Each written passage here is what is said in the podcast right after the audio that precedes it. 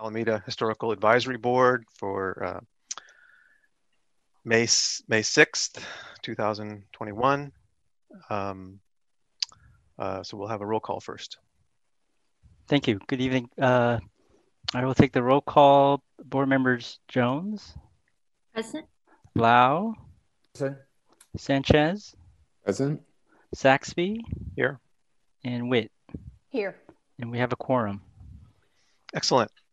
Well, thank you all for being here tonight. Um, the next item on the agenda is review of the minutes from our March 4th, 2021 uh, meeting.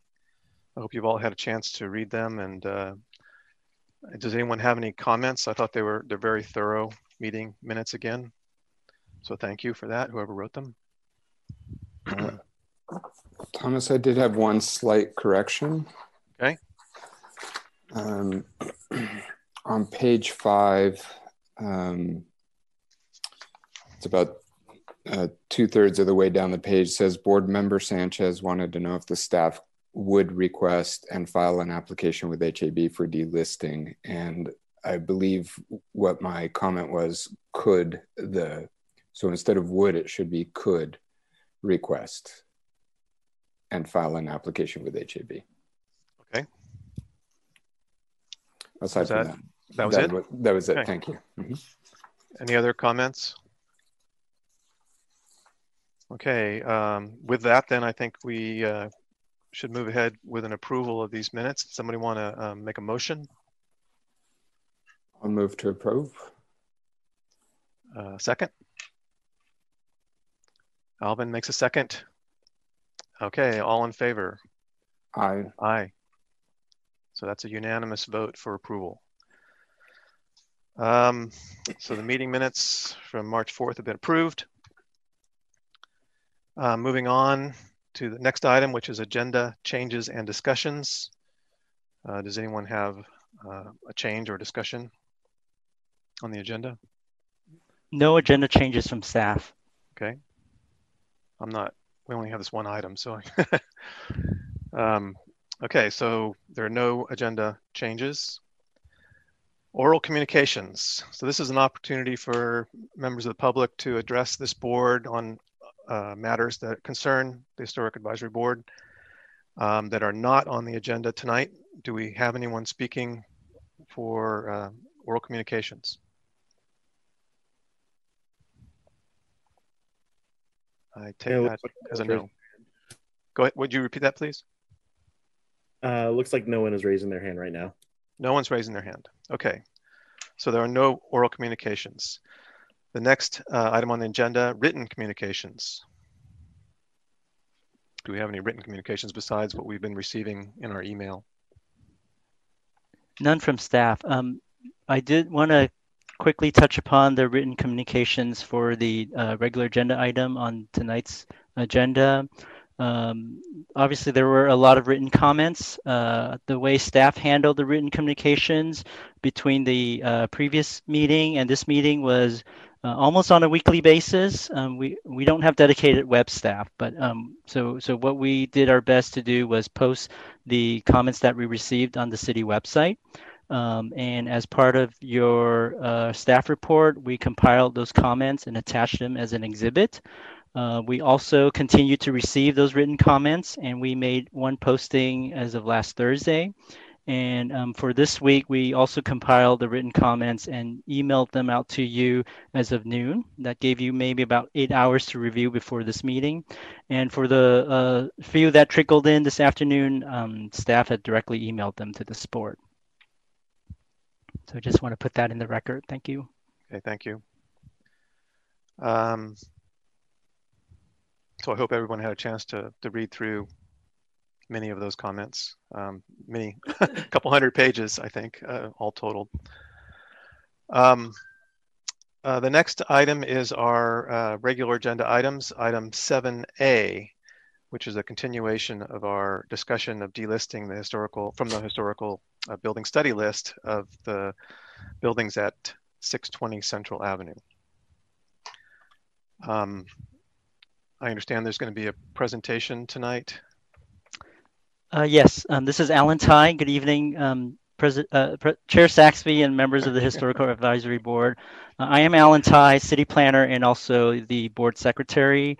Um, the staff we have today uh, includes uh, Henry Dong, our Planner 3, as well as Lena Chen from the City Attorney's uh, Office. Um, we also have Stacy Kazakovich um, from uh, Page and Turnbull, who would be giving a presentation about more the um, uh, substance tonight.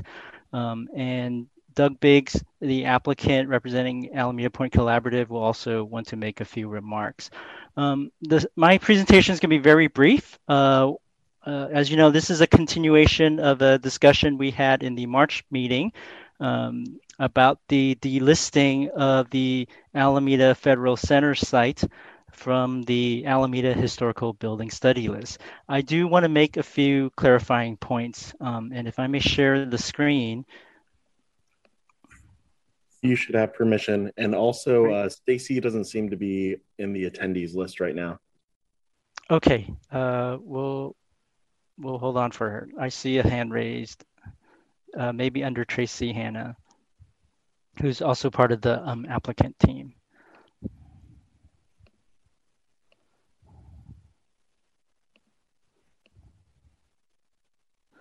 Um, so right now you should be looking at a uh, site plan, an aerial of the site on the left-hand side of your screen and photographs of the existing buildings.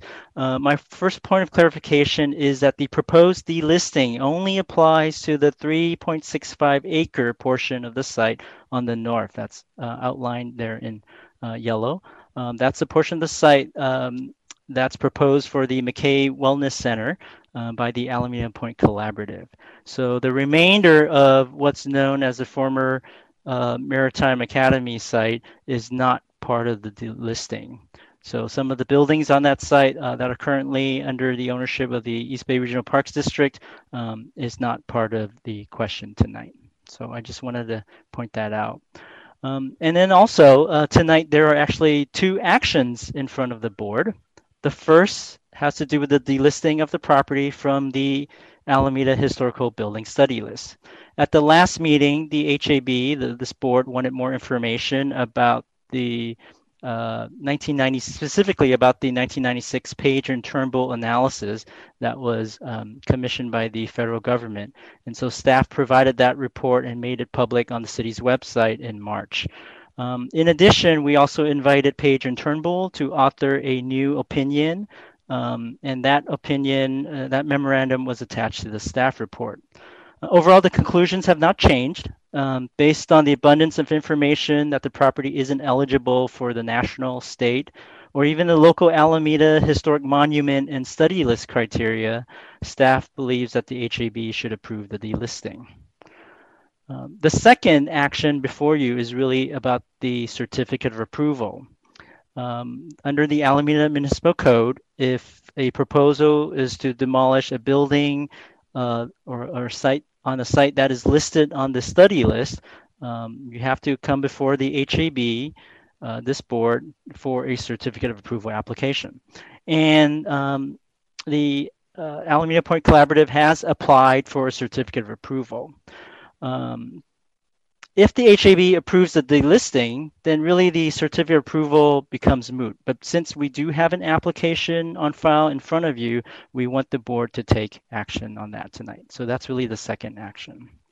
Um, and then lastly, there's just a lot of information being presented to the board and hopefully uh, uh, what we can do is just sort of boil this down to a simple question um, simple terms for you.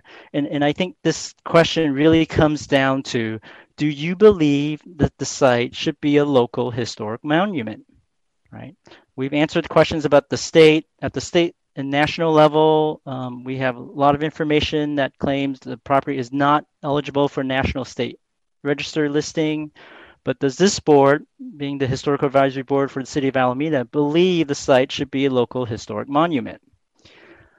If you believe that it should not, then staff recommends you approve the delisting and the certificate of approval. If you believe that, yes, it could be eligible as an Alameda Historic Monument, then we say yes, you should deny the deny the delisting and certificate approval. Um, lastly, I think the more important point I also want to make is any decision by the HAB tonight is appealable to the city council, or the city council may also call for call it for review. So um, very likely the decision might not stop here tonight. So that really concludes um, my brief summary. And I just want to see if uh, maybe I'll turn it over to um, the applicant, Doug. Um, would you like to address the board? Or if Tracy uh, or Stacy from Page and Turnbull is um, available to make their presentation. Yeah, let's see if if Stacy's available. Hi, I, I am available here. Um, Henry, do you have the the slides that I sent you, or should I uh, request to share the screen? You should have access to uh, share your screen. Okay, I'll see if I can do that.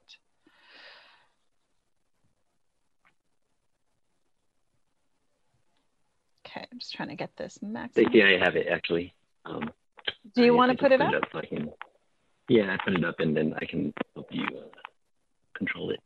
Okay. Okay.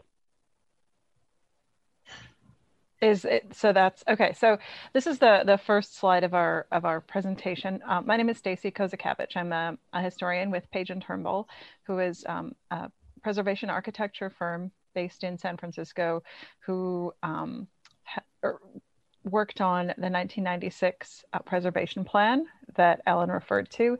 And at the request of the city, we, we put together a memorandum um, just stating our, our opinion, considering you know, any updated existing conditions from, from what was observed in 1996.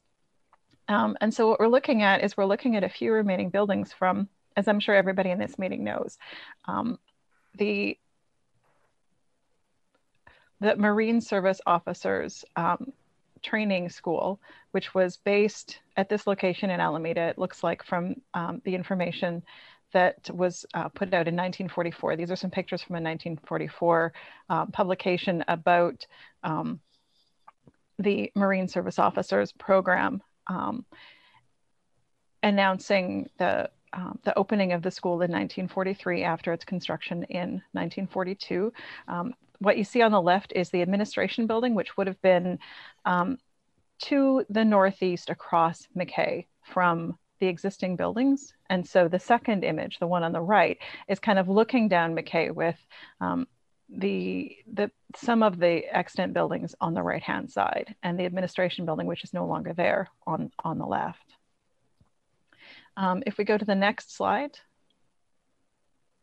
So this is an aerial photograph from 1947, and you can see when this complex was constructed, it um, consisted of, of you know, more than a dozen buildings uh, of different sizes. You can see where the highlighted buildings are the ones that are still extant. Uh, the orange highlighted buildings are the ones that are in the parcel that we're talking about tonight. And the green highlighted buildings are the ones that are outside of that parcel, but which still remain. And so those include uh, one barracks building, which is building seven, the uh, East Bay Regional Parks Crab Cove Visitor Center, which was uh, converted from being the infirmary, and the Seamanship Building, which is our, our Regional Parks District office. The complex extended quite a, quite a ways um, into what is now the park area with several buildings, including training buildings, administration buildings, a swimming pool, which was used both for recreation and exercise as well as um, training. Um, over, over in that area where they the, uh, the park area is now, as well as private development area. And so what we have left is, um, I, I, guess what's also kind of interesting is, is if you look, um, and you know, longtime Alameda residents are familiar with this as well. If you look just to the left of the screen, to the left of building seven, um, at that time, the, the shoreline was right up against this piece of, of, of land. Uh, if you can go to the next slide. Um, at the time that the, uh, the, the base was, or the, the facility was decommissioned, um, the city of Alameda had a map made of the remaining elements of the, the training school. So this sketch map kind of shows just what we were just looking at in aerial photograph version, only just with the outlines of the extant building. So you can get a, a sense of what was there in 1953 and then what remains now. Uh, next slide. By the mid 1960s, you can see that uh, a lot of the buildings that are directly across McKay from where building one and two are now had been demolished. Um, building 12 up in the corner there is a little bit of a holdout. It was a, um, a, a, sewage um, building, which is, is still there next to where the gatehouse was. Uh, but for the most part, except for the infirmary building, the buildings on the opposite side of McKay um, were, were taken down after the Park District took over a large part of that territory and um, private developers took over another part of that territory in, um, I believe it was 1961 is when, when it started to be redistributed. Um, in the 1960s and, and up until fairly recently, there were still buildings down kind of between where building 2D is that you can see um, and where the seamanship building is. There were additional barracks buildings. There was a, a garage, there was another training building um, in that kind of space between building two, which was a barracks, and the shoreline. So let's see the next slide. And this is, this is what we have today. Um, the extant buildings consist of um, building one and part of building two.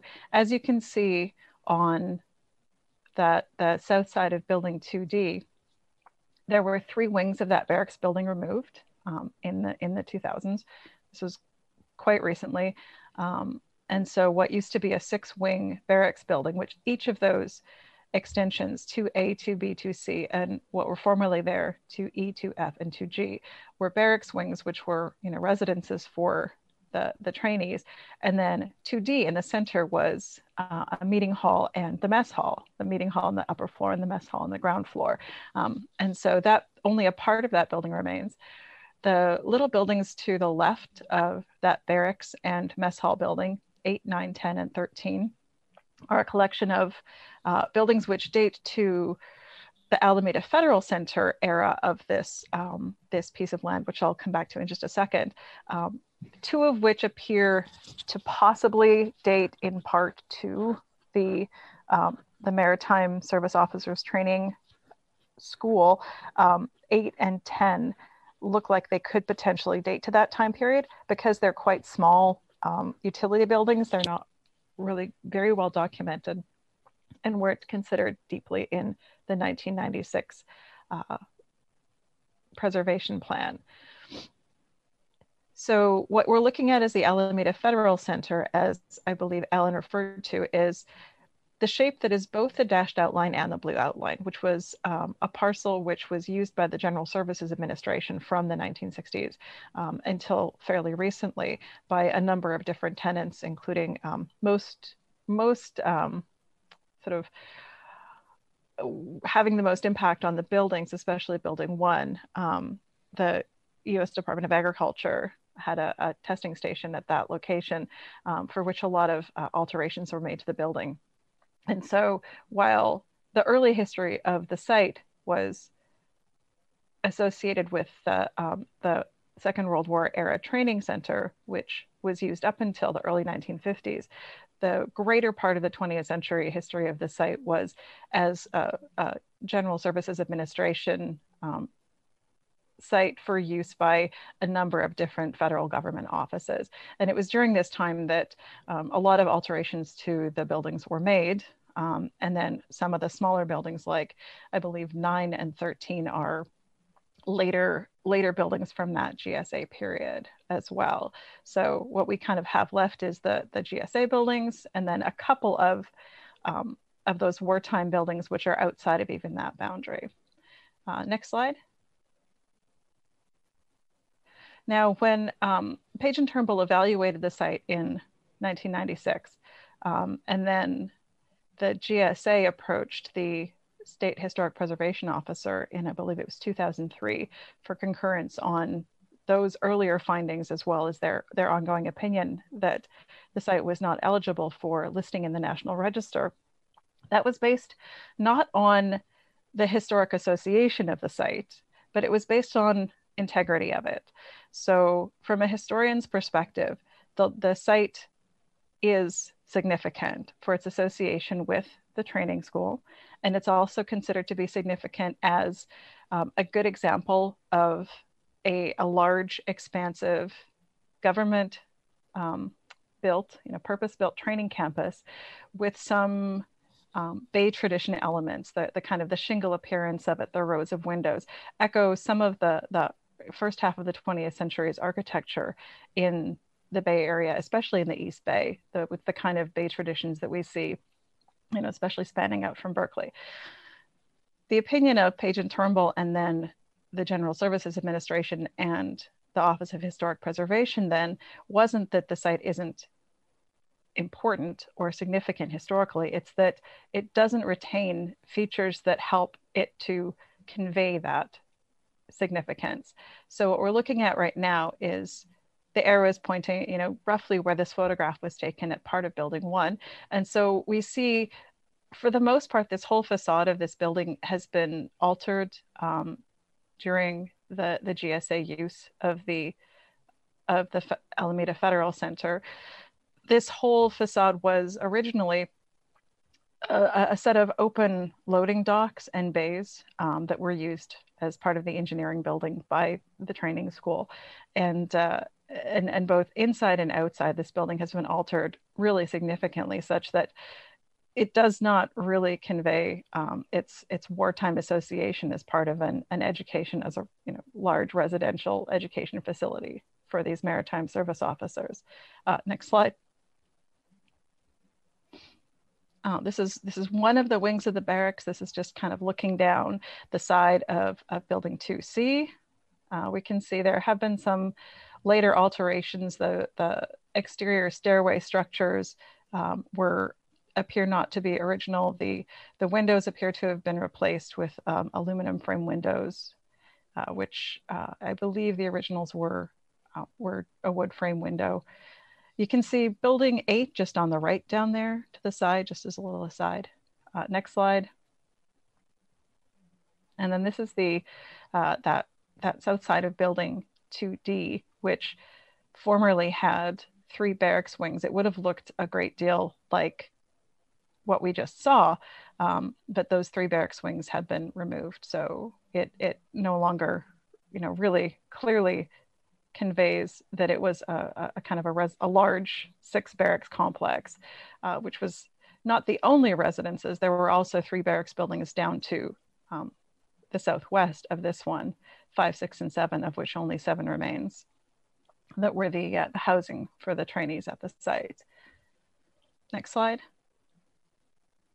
And then these are the, the other small buildings that were uh, to the west of that barracks building. And you can see the, the style and the, um, the cladding on building eight, which is the kind of the, the top right that has that sort of little clerestory vent and that overhanging awning. And then the, the sort of two part building, building 10, of which I think the part on the left, which is the east part of it, appears to be in um, potentially an original um, part of the, of the base. So the buildings that we're looking at don't, um, they, they've been fairly, fairly significantly altered. Uh, and that's one part of the site's integrity. The other part of the site's integrity, which was uh, covered in the 1996 preservation plan, was really that its association was conveyed by the campus, which the the evaluators at that time saw the greatest significance in buildings that were used for um, the administration and training. And so, for example, the classroom building that was to the south of, uh, in, in the southern part of that, the Alameda Federal Center, um, in that kind of W-shaped patch of grass, which has been demolished, the buildings that were in um, the, the, kind of northeast part of the site, which were demolished fairly, fairly quickly in the 19 uh, early 1960s. Uh, so what we're left with as a complex doesn't really convey that significant association or the architectural style that it originally had. And so that was that that is where the finding that that these just don't appear to to rise to the level um, of integrity that is necessary or to ma- retain the integrity that is necessary to convey those historical associations to the degree that's um, that's required for the National Register or the California Register. And I think that is, uh, I don't have any other slides after this. That, that sums up basically what our finding was, which concurs with the earlier findings regarding the area, which, and I think, I think the, the last sort of significant point that I'll make is a lot of the major demolitions that have occurred happened following that original 1996 evaluation. And so the site has lost additional integrity since that original evaluation. So, and it, it does not seem to have um, developed any, you know, no other associations that uh, um, that might that might be uh, considered uh, for eligibility for the National or California Register or as a local um, monument have arisen in the interim.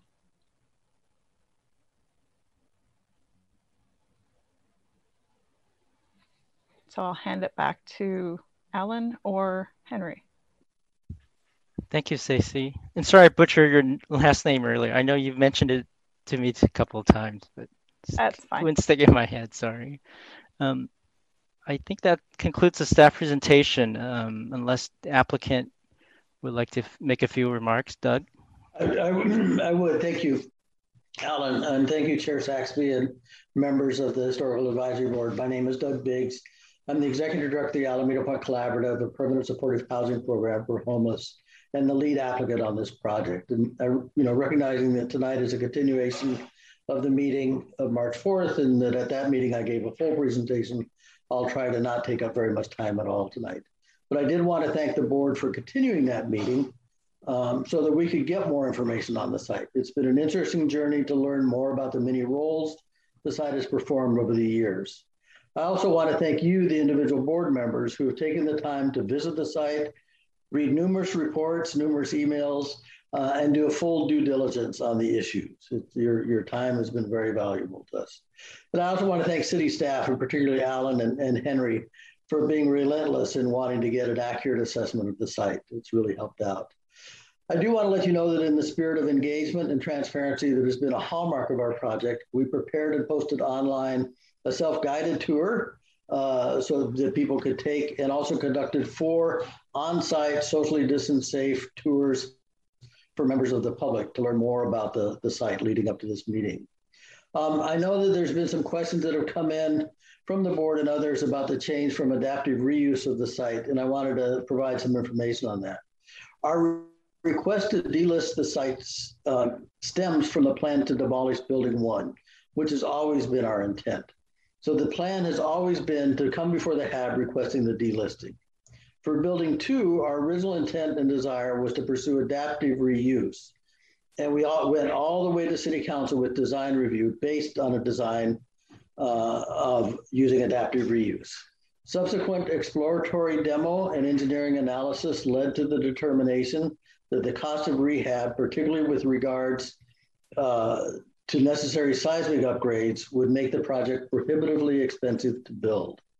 The State Historical Building Code does not make exemptions for alterations which impose vertical or lateral loads, such as the bathrooms, ventilation, and other structures that we would be installing in each unit.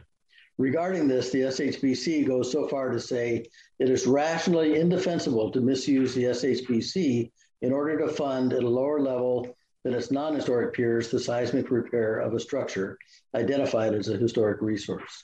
And I know our community members, our funders, and our stakeholders would also demand that we make the site as safe as possible.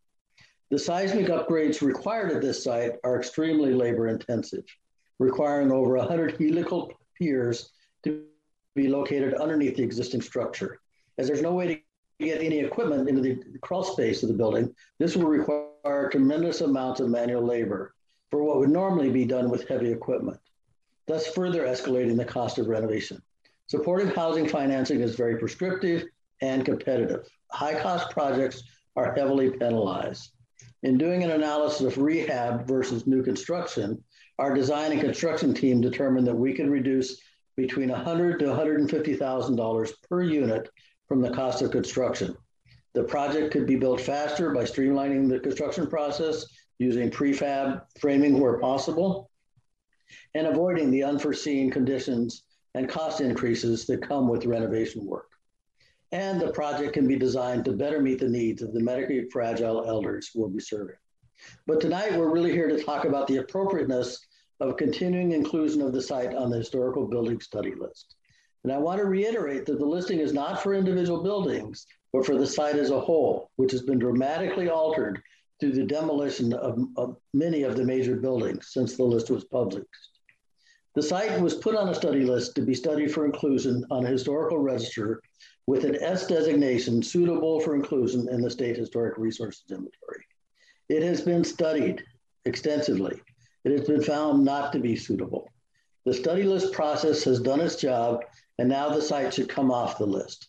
To guide you in that task, you have the benefit of comprehensive and consistent documentation and findings provided by Page and Turnbull that state that based on the lack of integrity of the original Maritime Service Officer School campus as a whole and the lack of individual integrity of each of these buildings, they are not eligible for listing on the National Register, California Register, on the Alameda Historic Monuments list, or on the study list at any level. And I'm quoting directly from their findings.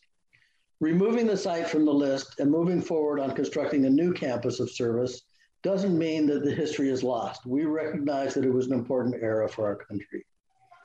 As local resident Jay Garfinkel expressed in an online post, it is important to him and many others that the history of the school be preserved in one of the original buildings. We agree, but it doesn't have to be these buildings. East Bay Regional Parks has for years had a robust display about the Maritime School in the original school infirmary building, which now serves as the visitor center. And I would strongly encourage members of the public to visit that well documented and designed display when it reopens if they're truly interested in learning about and preserving the history of the area. The park is also undertaking a master planning process for their portion of the officer school site and is considering restoring and opening the original boathouse building to serve as an additional historic resource. I hope that everyone that has expressed interest in the site takes the time to participate in the planning process by going to ebparks.org slash McKay master plan. APC will support the process by making available all of the original blueprints we have, signage and other items of interest we may find on the site, and a complete photo documentation of the site as well.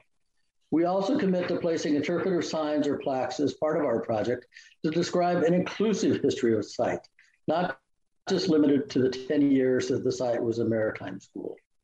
We respectfully ask that this board accept the staff recommendation option number one and approve the delisting of the 3.65 acre site from the historical building study list. And I'm happy to answer any questions you may have. Thank you. Thank you, Mr. Biggs. Um, so that I take it that's the close of the presentation on the, okay.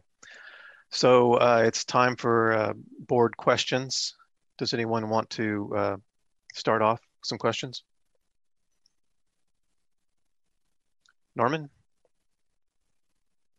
Uh, yeah, I did have, um, so I had one question uh, maybe for staff with regards to the buildings that are outside of the site. So the the buildings that are located within the East Bay regional parcels, are those um, listed separately? Um, so in other words, the does it are they listed separately on the historic study list or or how is that divvied up at the moment? Uh, no, they're not. In fact, I believe the entry that's on the study list simply says 620 Central Avenue, uh, Alameda Federal Center. So that's certainly some uh, something that this that the city can clean up administratively. Just to elaborate on the fact that this site does contain um, multiple buildings. So the the Alameda uh, Federal Building site is not doesn't extend beyond, right? If, I understand correctly. So the original parcel was the seven acres, and the buildings that were um, given to the whatever it was at the time, the California Beach Park um, at that time. So so those aren't listed separately. So it's all in one. They're all joined together, correct. still on the study right. list. Is that correct? Correct. The study list is really just an address list, and uh, by address it lists 620 Central. So it's staff's interpretation that it includes um, the East Bay Regional Parks District as well as uh, the the subject site. Okay. I, Um, I wanted to to clar- clarify one thing. I believe the seamanship building, which is the, the boathouse, is separately listed on the study list as an individual resource. The the buildings that are within that that kind of irregularly shaped parcel, which consists on, on its north half of the one we're talking about and on its south half of some GSA land, uh, are what is included in that that 620 listing. Um, the seamanship building, which is the, the regional park office, is a separate resource on the study list. Okay, and does the Crab Cove Visitor is right. Center, uh, does the Crab Cove Visitor Center fall into one or the other? I don't think it does. I think the Crab Cove Visitor Center uh, and that that little sewage building, which isn't a lot, but it is, you know, part of that that resource, um, are not part of what would be delisted. As well as, isn't there a barracks building, building number seven? It's which is in GSA land, and if the only thing that was that building seven, I believe, is in the original 620 address, Okay. and so if that whole thing was removed, then the only building outside of the current parcel that we're talking about, um, which would be impacted by that delisting, would be building seven. Thank you. May I just share the screen really quickly for one second? I'm going to show you the actual study list so you can see the entry. Um, you should be seeing a list of addresses right now, and this is what we were referring to. Stacy, thanks for that clarification about the boat build, boathouse building. Right there.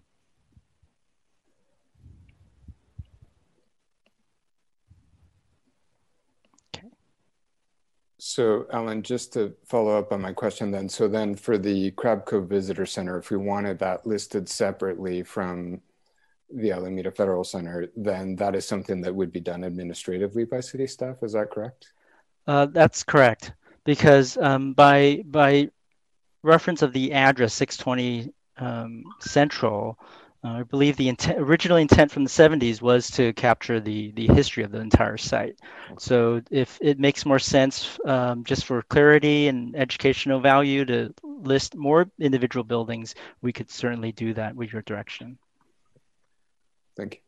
Alan, did, did I understand from reading the materials for this, uh, this week, um, or this evening, that we were talking about just delisting the northern part of this site and that the southern part was going to be excluded from uh, a decision by this board?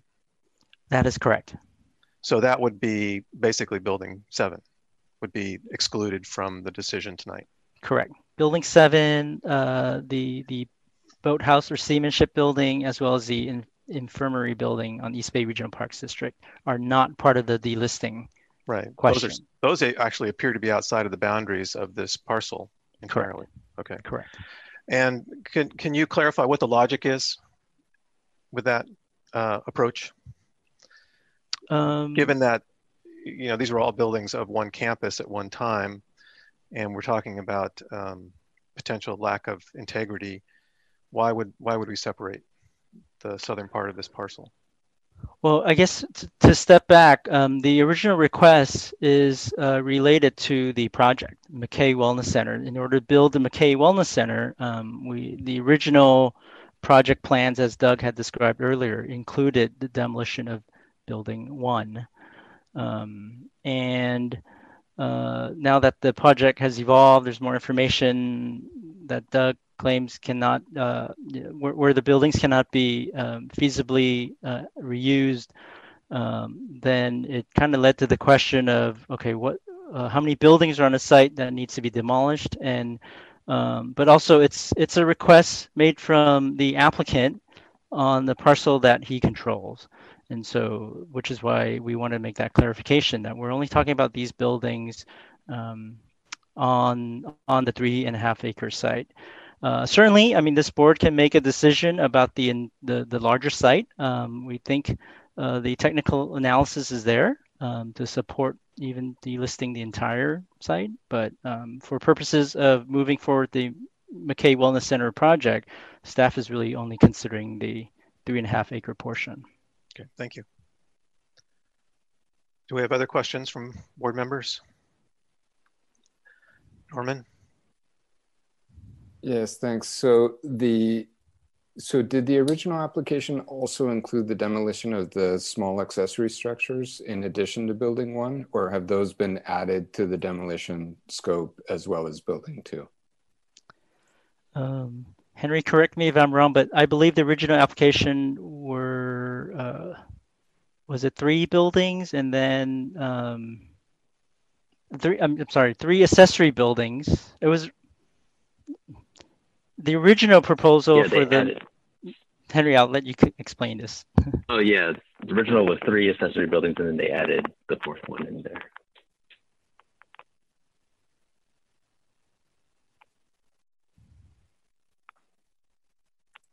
Norman, do you have more questions? I do have one more question. Sorry. Please. I- um, so, just to clarify, Alan, uh, one. So, if I understand correctly, the if if this were GSA uh, proposing a new building for that site, just hypothetically, so if GSA were proposing a new federal building for whatever use on that site, then they would not have to go through the city of Alameda approval process. Is that correct, or do I have That- that wrong? That is correct. So if that were the case, and GSA were proposing a building for the site, they could demolish all of these without any application to HAB or the city of Alameda for for approval. Is that do I have that right? That's correct. Okay, so irregardless, Which is what which is what happened in history. I mean, that's Right. exactly what happened that led to the deterioration of the integrity of the site and its ability to convey association. Got it. So the the fact that it's listed on the his, uh, on the historic study list would not have any sway or benefit, or it, it wouldn't prevent them from proceeding with their plans to do that if that's what they so chose. Correct. Okay, thanks. Other board members? Questions? Lynn? I have a few questions. Um, so I was reading through a lot of the comments um, and um, I got through as many as I could.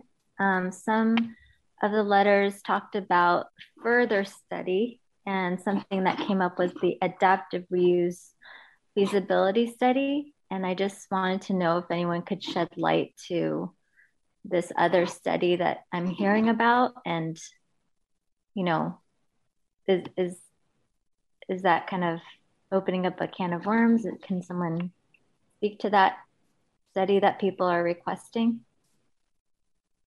I don't know if it's like an official study or that that term kind of came up a lot. And Mr. Biggs, didn't didn't you do an adaptive reuse study as part of your evaluation of the site?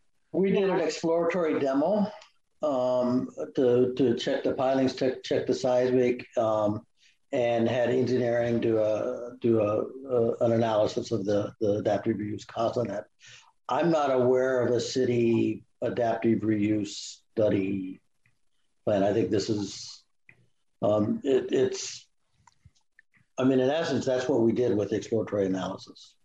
okay, It was primarily when- focused primarily focused on structural concerns. Correct. Um, my other question is um, some of the letters talked about um, like prominent architects, and they used Coyote Point as an example.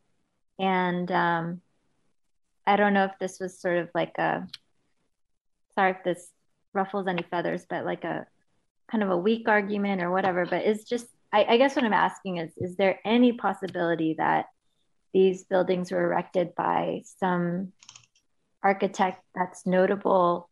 Um, Joseph Esherick came up and Gardner Dailey and the possibility of them working together, but I I think that um, if in in our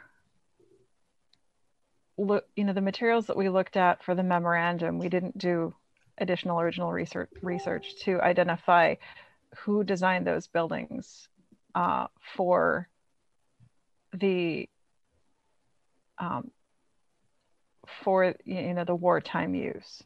Um, they they could have been from uh, sort of more centralized um, wartime um, plans, which which were used across the country to very quickly build um, installations for um, training and for housing and for mobilization of mm-hmm. armed forces. And so, um, so, so that said, though, if we were to look back and find original plans for those, which is what we would need to do, is we would need to probably dig into federal archival records to see if we could find plans for those uh, buildings. The 1996 documentation that was prepared did not find that information. Um, it may be findable now, um, it may not be.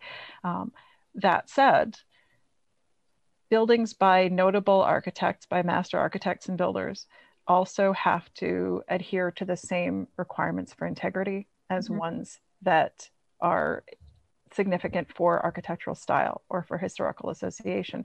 And so, you know, for example, not every Julia Morgan building is significant. There are ones that no longer have enough features that display what her original design was.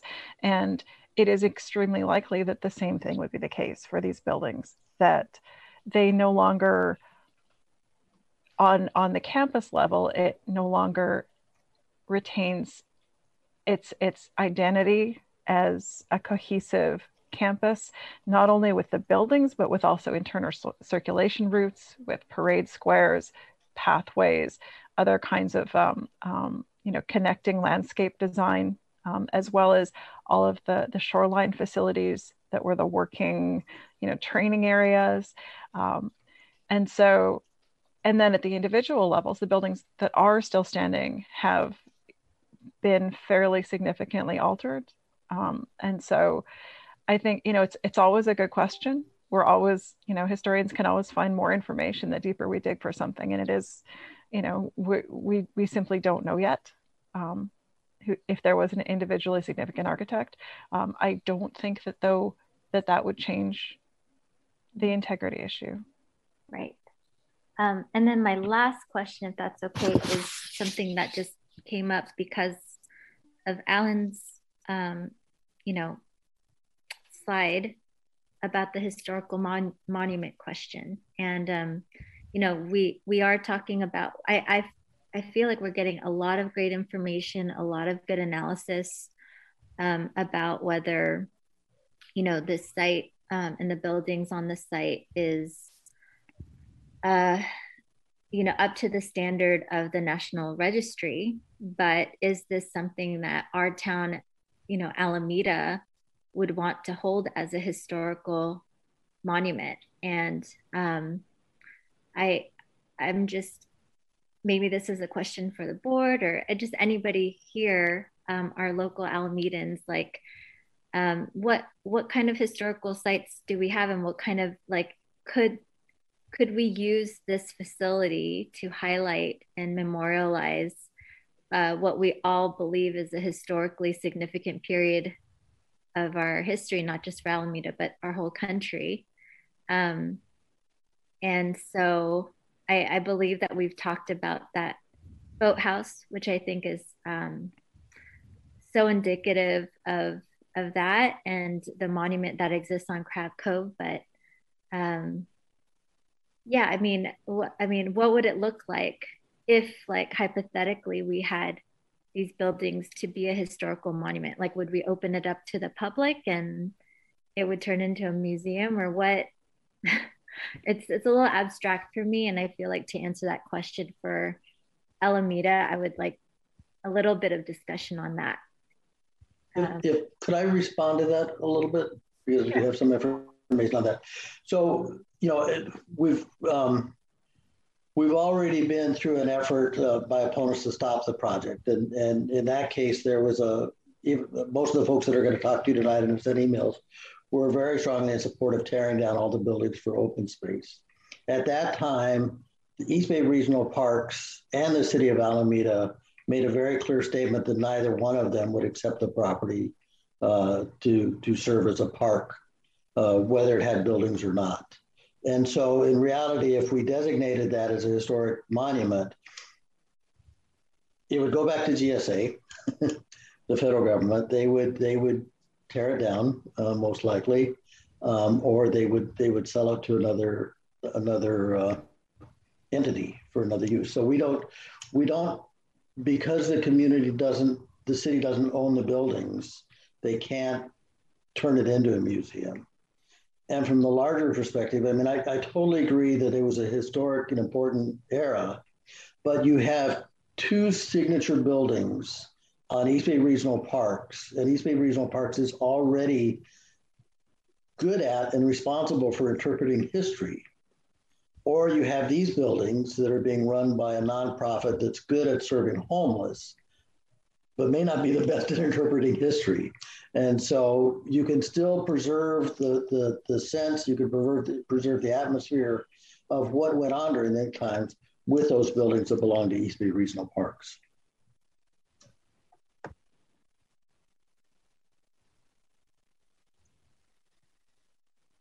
Okay, are there, um, Lynn, are you through with your questions? Thank you. Jen or Alvin, do you have some questions?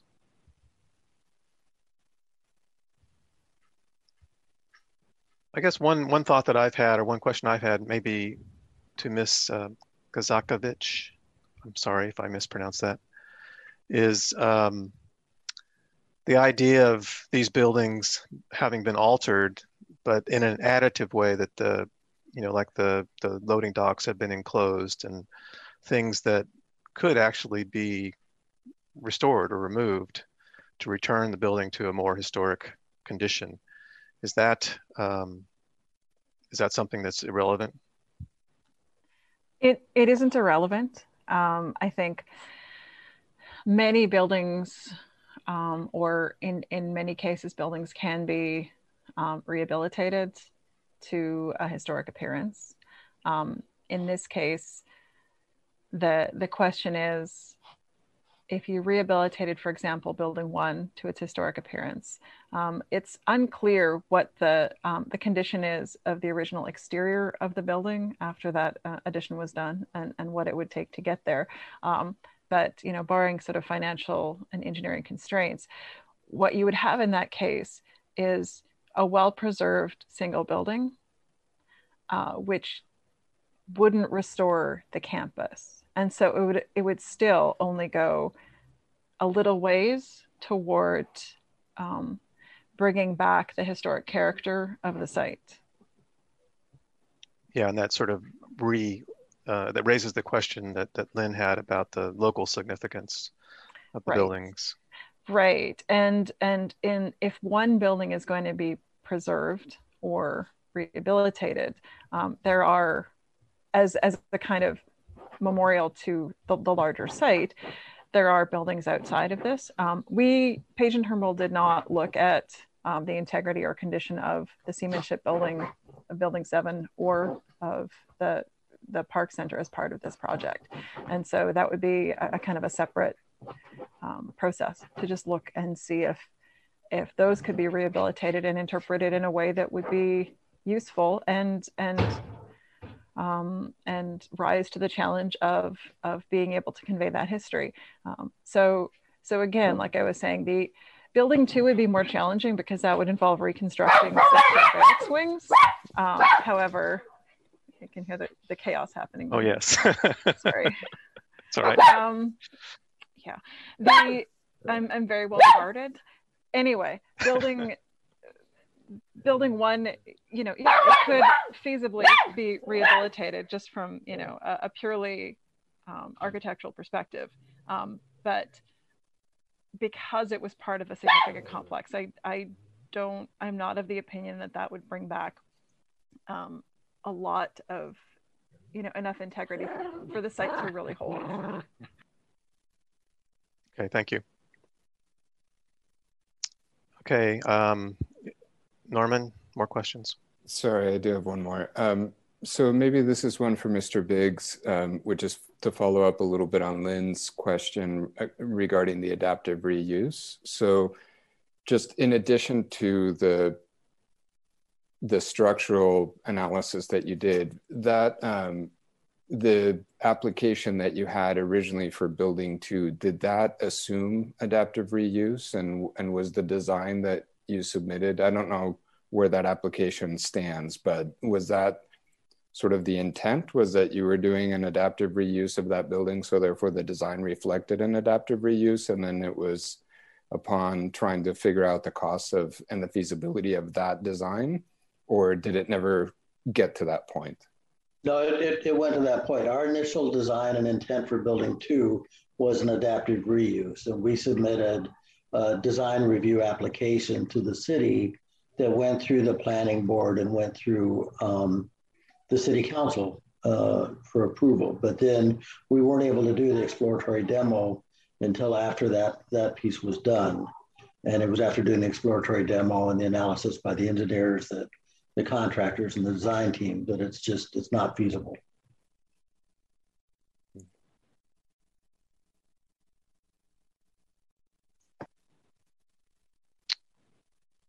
Okay, if there are no other questions or comments from our board, last chance, Alvin and Jen.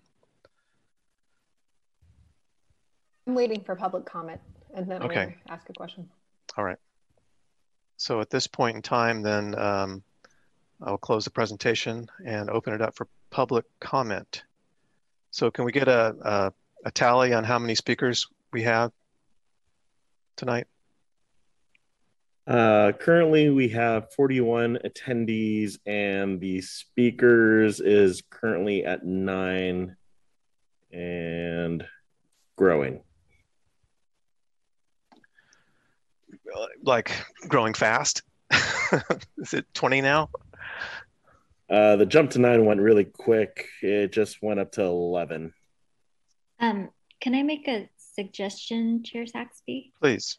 Um, just uh, uh, for the sake of um, us staying topic, maybe you could sort of remind of, of folks to kind of be reminded of what the topic is on hand. It's out of our purview really to uh, comment on, you know, the use of this land, um, you know, uh, out of the scope of, you know, the feasibility of whether this is should be on the historical uh, list or not, or the studies list.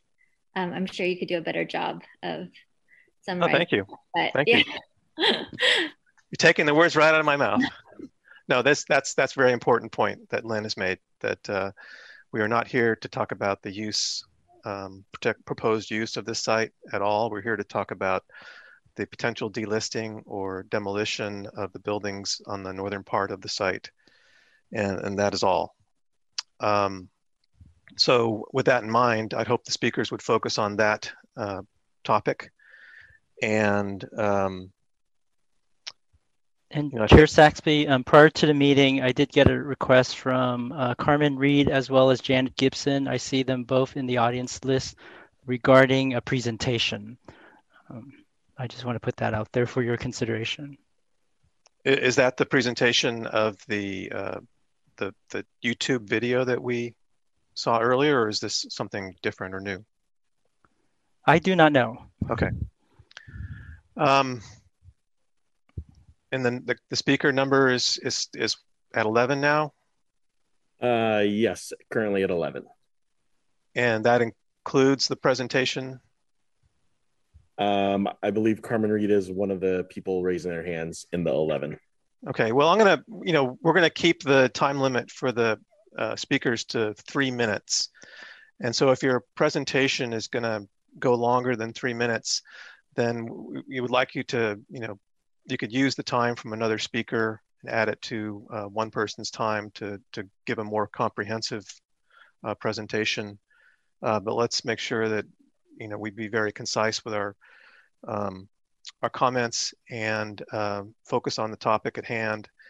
And let's try not to be uh, repeat a lot of information. If we can, if you agree with someone with with what someone has said, then you can simply say I agree with so and so, without having to repeat all the information again. So, with that in mind, um, maybe we can start with the uh, the presentation, the more formal presentation that has been proposed um, from Carmen Reed, and I forget the other person's name. Copy that. I will have to uh, promote Carmen into a panelist for her to share her presentation. Okay, thank you.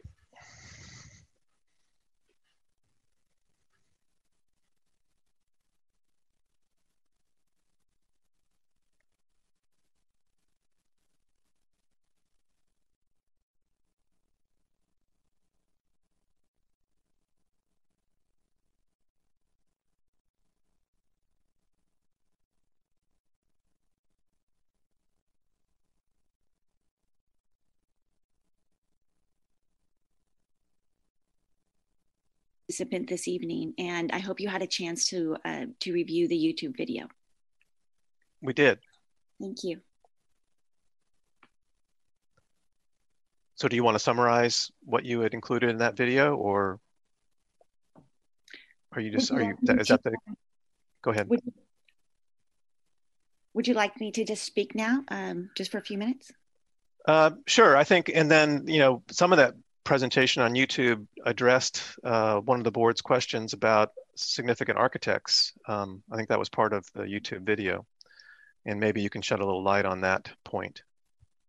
Great. Yeah. So um, I have been doing extensive research and I've been attempting to locate who the architect was um, of, of the site. And um, I, have, um, I have been in touch with uh, some very important and notable architects in the Bay Area uh, who have said that um, it is very possible that um, that Gardner Dailey, um, what you know, it's it's possible that Gardner Dailey was the architect. I have reached out to the National Archives, and I and as soon as they open, I'm hoping to be able to get into those files. Um, also, I did find a drawing uh, from 1946 by Joseph Esherick, uh, who's the architect of uh, Sea Ranch. Um, and he did make an addition um, uh, at um, at the training school. So I, I, think that that's that's also quite important. Um, I also submitted an application um, to the National Register. I've been consulting with the uh, with the with the historians at the state, and um, there is additional information um, that's not in the Page and Turnbull reports, um, including you know the one from 1996. And I also want to point out that the letter from the GSA, I read that today, and uh, she stated that the seamanship building uh, has been demolished. So they also don't have all of the correct information um, I I really do believe that we should we should give this time um, for the National Register um, application to be fully evaluated um, by the state historians, by the national historians. Um, I think it's an important process. I also believe that the um, uh, that the merchant marines deserve this. Um, they have been an underrepresented group. Um, they didn't get their veteran status until 1988. Um, we have the full support of the American Merchant Marine Veterans Group. Um, and uh, you've probably seen the petition that was started by the Veterans Association, by the National Veterans Association. Um, we have uh, over a thousand signatures on that.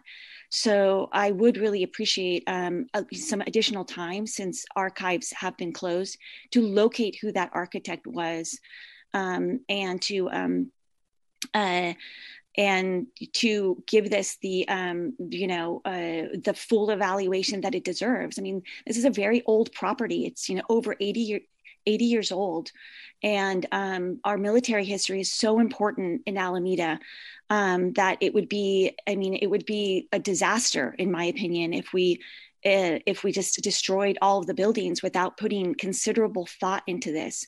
Um, so thank you very much. I, I really uh, um, appreciate your work and your and your consideration. Thank you. Ms. Reed, I have a quick a quick follow-up question. Did you say that someone has submitted a National Register application for this property? Yes, yes, I submitted recently. It. Yes, oh. yeah, it was submitted um, on um, on uh, Friday, and uh, so they they should have it now. So. And what do you expect the turnaround time for that would be? Um, the full evaluation process uh, could be like a um, like somewhere between six to twelve months. Um, I mean, they really do a thorough analysis, and I feel like that's what's missing here. Is that um, like the Page and Turnbull report? It doesn't include both sides of the street. Um, you know, we don't have the the full information on who the architect was. Um, so many of these archives are closed. Um, and um, yeah, I think that the the full evaluation is what is what's really needed here. Okay, thank you. Thank you. Next speaker. The next speaker will be John Healy.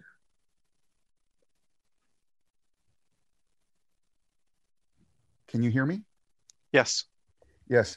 Um, I had a big planned out thing that I wanted to say, but I'm going to change it from what we're having.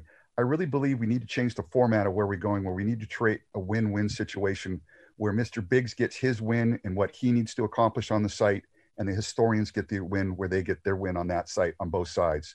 There's been a lot of misinformation that I've seen tonight on a lot of ways. The memo uh, that was presented by Page and Turnbull really doesn't cut it.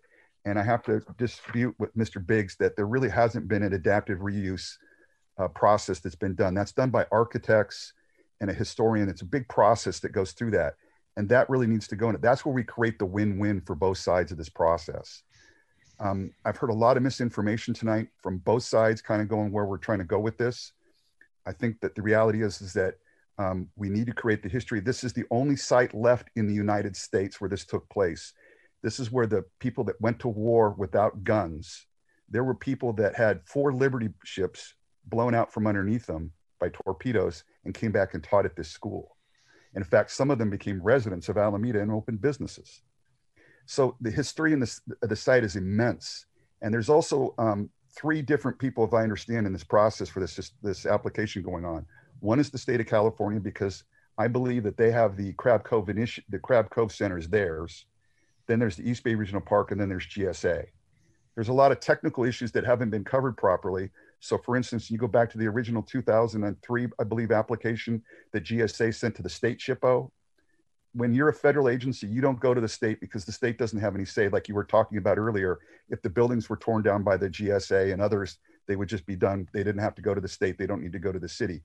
They move that question goes up to the state. I mean, excuse me, to the federal government. It doesn't come to the state. I know that's kind of counterproductive when you see you see the standard process by people today in the SHPO process, which where you go to the state and the state elevates it up to the federal government. But in that particular instance, anyway, I've seen a lot of misinformation. I've actually seen the city make false representations under the color of authority about these things. We need to create another forum where people can come back and forth, where you know Mr. Biggs gets a lot of time, the architects get a lot of time. I get three minutes, and I can't do a counterpoint or counterpoint point counterpoint that's productive for you, for you guys to make your decisions on. And that's what we want to do. We want to make a good decision for everybody in the citizens of Alameda. And I think that we need to change this format. And by law, by the way, once this application's gone in, the delisting and all this other process, it's at a standstill until there's a decision made on that process. And you can go to look at the uh, the case in Oakland, the old Montgomery Ward building. That's a great case that went through the state on the same, almost the same kind of things that are happening today. So thank you all for your time. I appreciate your thoughtfulness. You guys are all on point. Good job for everybody. And, and keep going. We got to make a win-win out of this for everybody. That's the way we got to do this. Thank you, Mr. Healy. Next speaker. The next speaker will be Jay Garfinkel.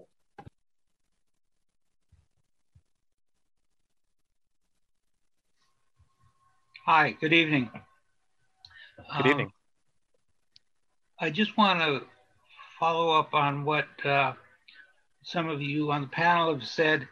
I think the issue here is is there any historic value to this? The fact that a few buildings have been modified doesn't detract from the fact that the area, the site in general, has uh, historic significance to a lot of us who have lived in Alameda for a long, long time. I was alive when it was in use as a training center, and I remember being there as a child, not as a, as a student, but as a child with my parents walking through the area. Um, the question really is is there historic value, or is this a financial question? My impression is that the push from the city planners is and and the applicant is one of financial significance. And I think that should carry absolutely no weight as has been suggested by some of you. So I just want to make sure that we're focusing on the historic significance as perceived by the residents of Alameda, not by uh, a historian in Timbuktu or even in San Francisco. Thank you. Thank you, Mr. Garfinkel. Next speaker. Next speaker will be Conchita Perales.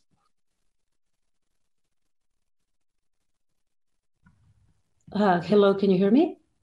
Yes, we can. Okay, thank you.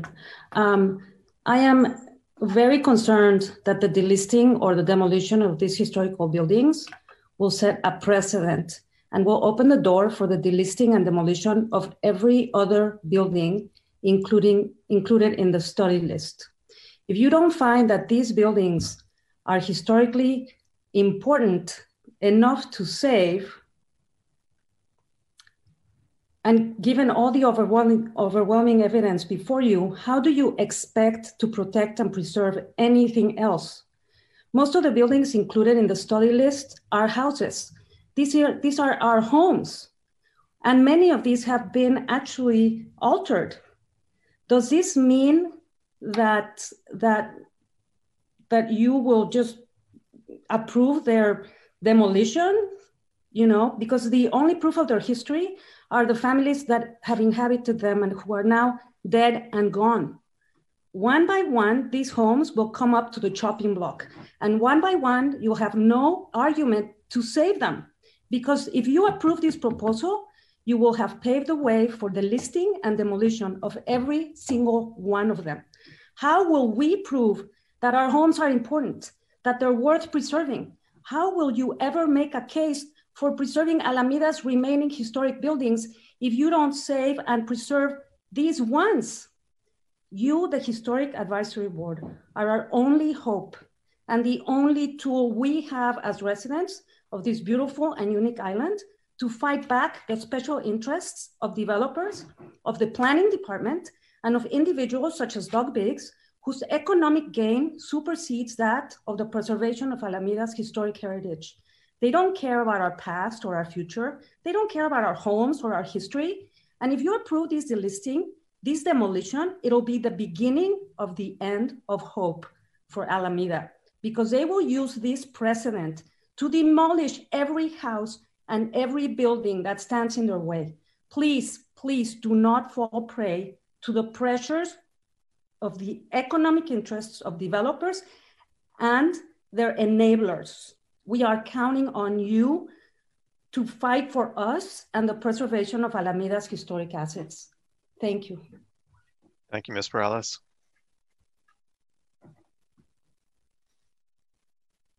Next speaker. The next speaker will be Matt Reed.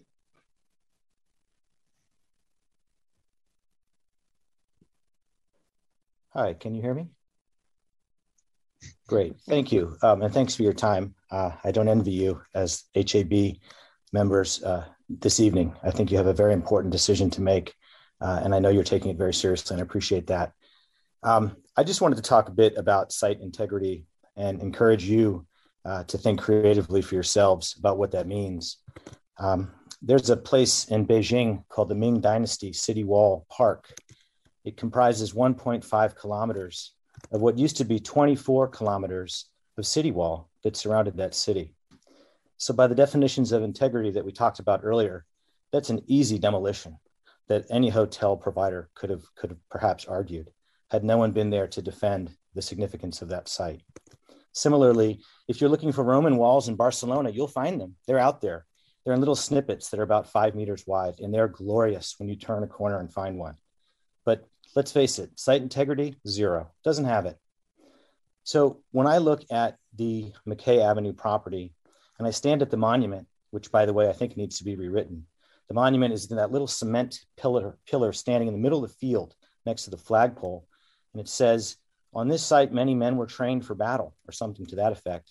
It doesn't even say who they are or what the site is. But when you look up and around, you do get a sense of scope of the parade grounds, which are right there. And to, uh, to the left, if you look over to the left, you do see some remaining barracks and campus buildings. I recognize it's not the full beautiful campus that we saw earlier in the aerial photographs, but it's just enough. You have enough perpendicular lines. You've got three stories. You've got a sense of scale and scope as you look around to make it memorable and meaningful. And that's before you get to how significant it was, which I know a lot of the other speakers are, are talking about this evening. But I would just have you reconsider what site integrity means and, and how you're able to define that here and that there's plenty of examples where a, just a fraction of a site remains, and yet the, the citizens who were looking into this felt it was worthy of preservation, and we, the, the, the, the recipients of their, of their foresight, uh, get to enjoy walking around the streets of Barcelona or through the city walls of China. Thank you. Thank you, Mr. Reed. Next speaker. The next speaker will be Mike Van Dyne.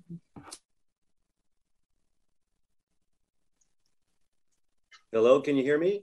Yes, we can. Thank you, board members, for your public service.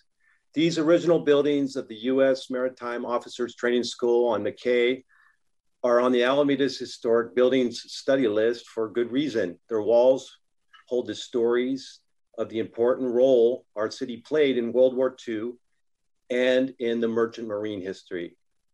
Page and Turnbull report itself clearly describes the historical importance and architectural significance of these structures in their report.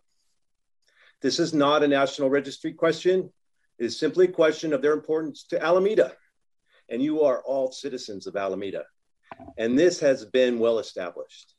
So, as members of the HAB, it is your obligation to deny the attempt to delist and to deny the application for demolition of our historic assets.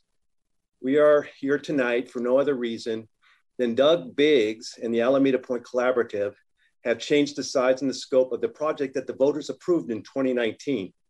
If they would have proposed demolition of these historic buildings on the 2019 special election ballot, they surely would have lost that election.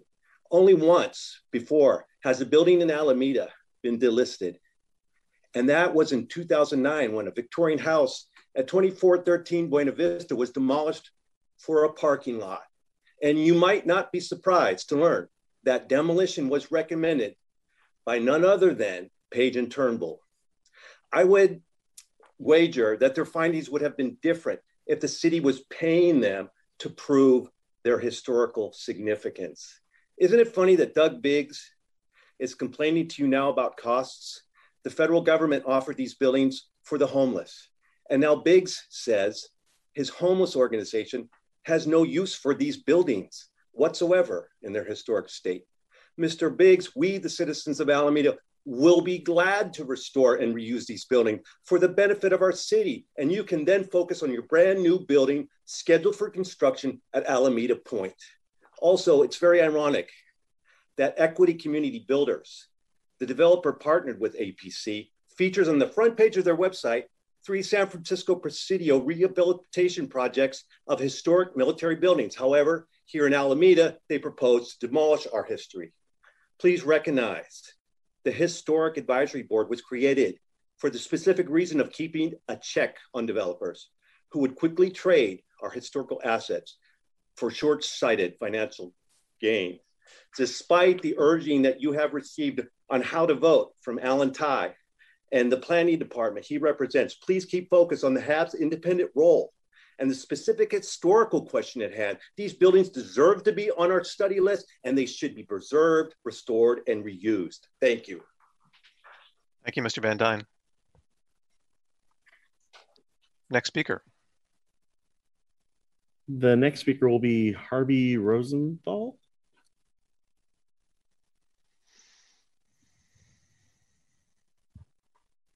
Uh, can you hear me? Yes, we can. Okay. Uh, I prepared some comments, but first, before I start, I'd like to respond to a couple of misstatements from Mr. Biggs. Uh, first, he said the opponents of his project wanted to tear down the buildings. That was not the case. The open space initiative would allow the buildings to stay and they could be reused for things that are typically found in a park, such as a museum or a recreation center. So that was a false statement. The other false statement, which you made last last meeting, was that the uh, from day one, building one was going to be torn down. He when he applied to the federal government for this building, he wrote it was going to be reused. When he had his public presentations, he had a slide called uh, re, adaptive reuse. Uh, adaptive reuse, where he showed each building and how it would be reused uh, for the League of Women Voters, um, you know, it said that these buildings are buildings plural are going to be reused, and we're going to save money, and and and all the way down the actual wording of his uh, initiative and the uh, the uh, sample ballot language all talks about how much money they're going to save by creatively reusing these buildings. So, I mean, it's just a falsehood that, that from day one, these buildings were going to be torn down. The public has been misled and the voters have been misled. Um, to justify his plan for demolition, Mr. Biggs pointed out what he claimed were two structures in Crab Cove that better commemorate the former officer school. Unfortunately, the concrete marker he mentioned only refers to, quote, this station and nowhere mentions the officer school. And the former seamanship building is fenced off with barbed wire from public access. The Page and Turnbull report cites modifications of the buildings through painting, window replacement, and changes to interiors and exterior staircases. However, the buildings can be repainted and windows and exterior staircases can be replaced to resemble the original. The planning department states the physical appearance is the primary, primary criterion for the S designation, so interior uh, changes should be irrelevant. Sadly, there was no serious effort by the planning department to locate documents to understand why the site was originally placed on the study list, to learn who was the architect, or to research the historical significance. No attempt was made to review the 96 report. The Office of Historic Preservation never visited the site and never did its own independent evaluation. The judge in the court case never reviewed historical or architectural documents regarding the site. On his federal application for the property, Mr. Biggs responded, quote, the property is suitable for the proposed use, end quote. If Mr. Biggs now feels the apartment, the, the buildings no longer meet his needs, there are other alternatives. And my apologies, Mr. Rosenthal, that's your three minutes. Thank you, Mr. Rosenthal. Do we have another speaker? Yes, we have nine more speakers now. Okay. uh, the next one will be Rosalinda Fortuna.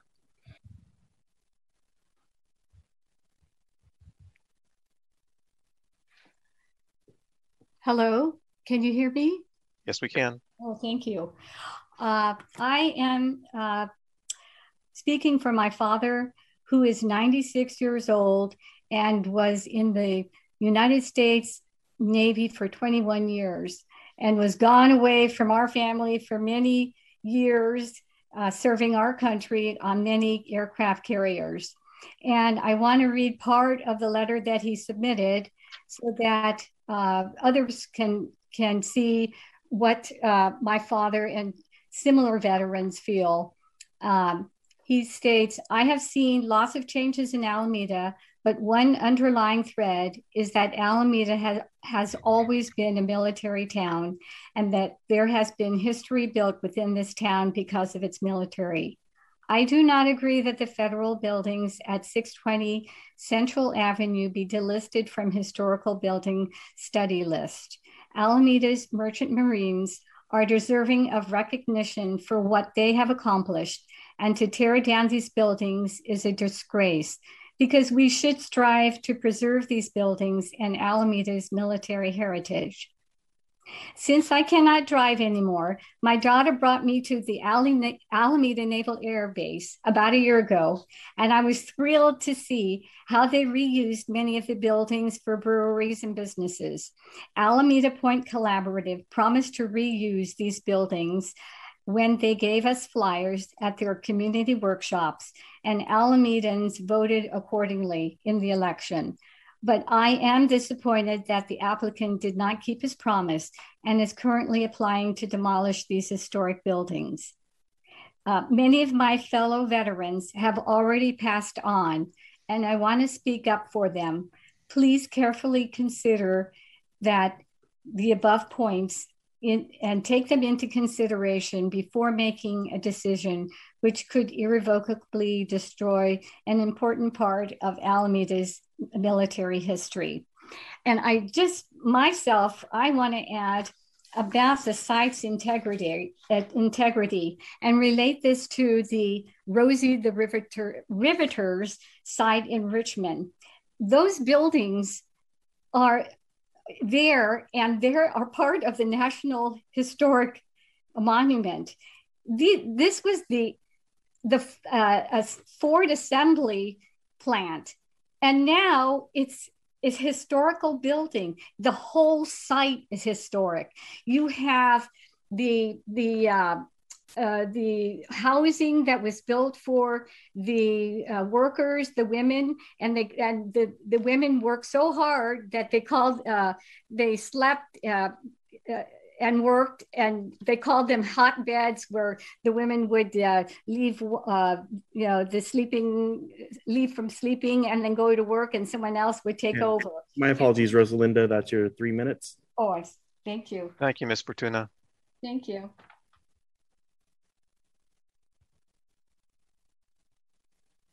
Next speaker.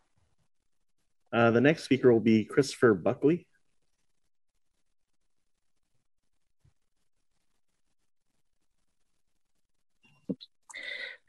Christopher Buckley.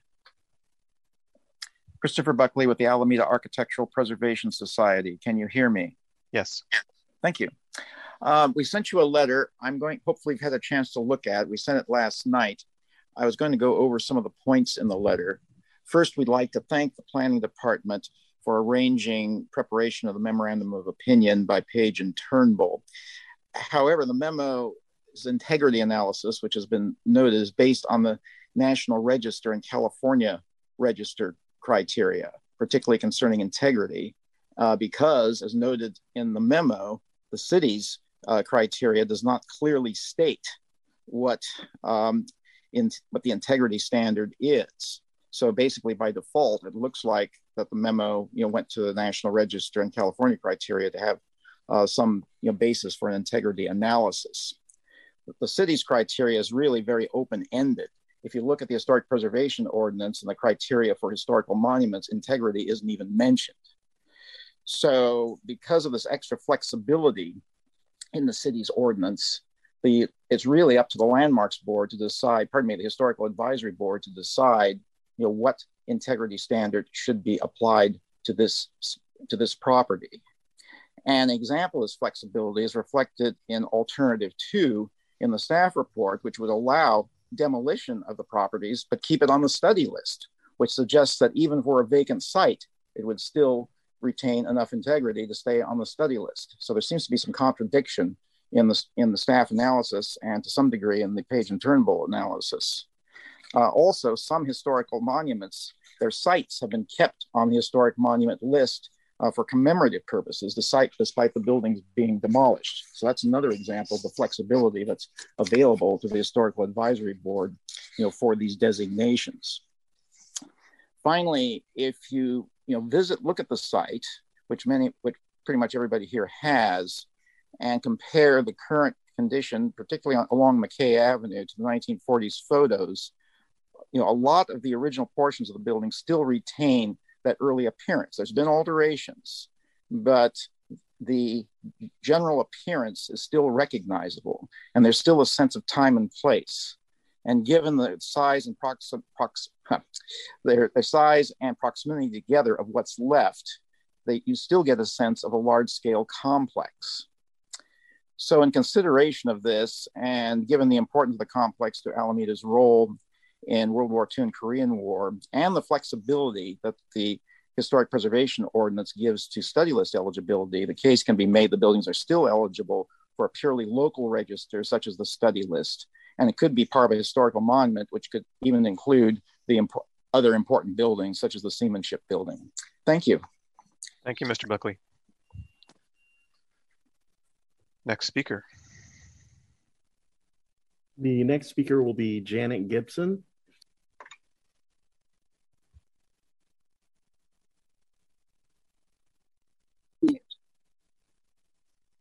Hello, can you hear me? Yes, we can. Okay, thank you. Uh, nice to see you and talk with you. Um, I'm a resident since uh, 19, uh, well, I 73. I started teaching uh, at Alameda High School in 1968. Raised children here and have been very active as I was a special ed teacher.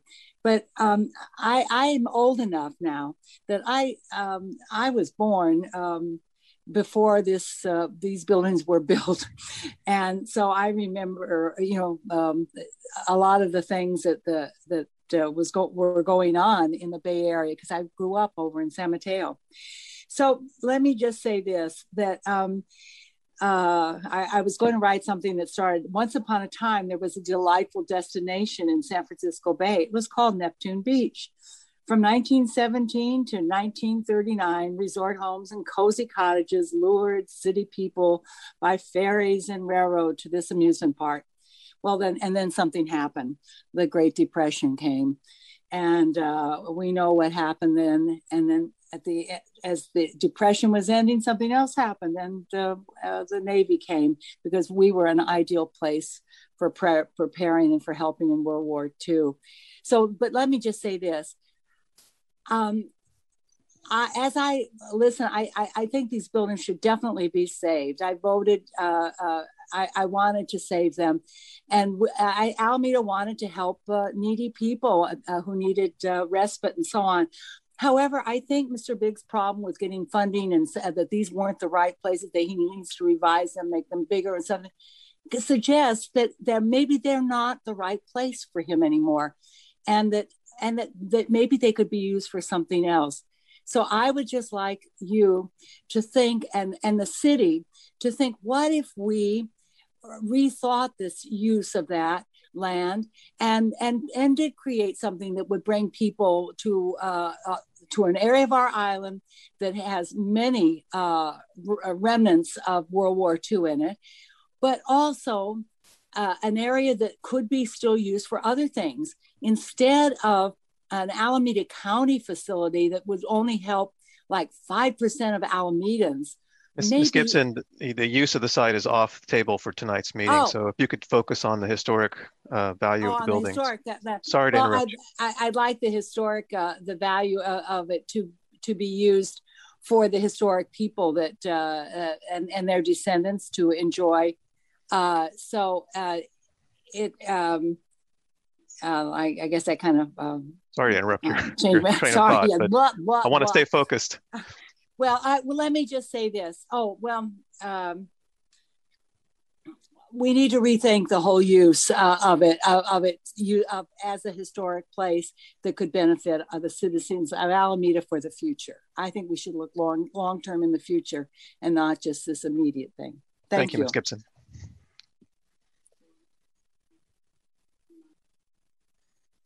Next speaker. Uh, we have six left still. Uh, the next speaker will be Zach Bowling.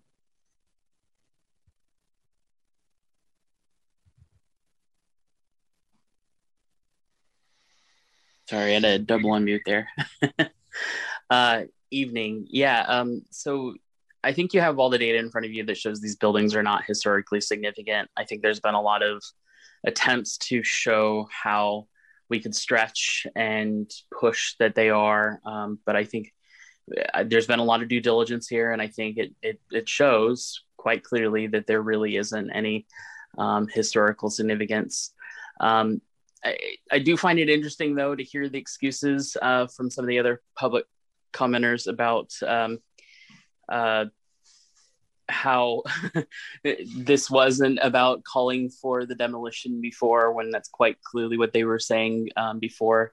Um, we've had a lot of public speakers or basically a who's who that were calling uh, for the demolition of these buildings before but now have switched to sort of worrying about the historical um, precedence of it. Um, it, it just seems hypocritical seems funny to me. Um, i wanted to talk about also the that uh, petition that was uh, circled around. Um, that was something that um, only appeared right before this. It was um, the person that did it had a connection to Carmen Reed, um, and um, that same petition was then circulated on Merchant Marine Facebook groups with misinformation to get people to sign up for that. And then in that same breath, was using that to drive a letter writing campaign to this board with that misinformation, not explaining the full back history, building up some romantic history that is just plainly false. Um, it, it just like it, the same people over and over. We we have the same conversations on every front um, with the same crowd of folks that are just bitter about the election and want to fight this over again. I it just it's unnecessary, and to bring it to HB is just a disgrace. Um, that's all I have to say. Thank you, Mr. Bowling. Next speaker. The next speaker will be Ryan Lalonde.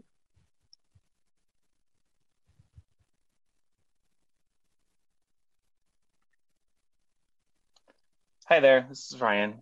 Um, I've written a couple letters uh, to you all in regards to uh, this whole process, and I just want to first apologize. I to the city staff. Just there's been so many speakers that have been.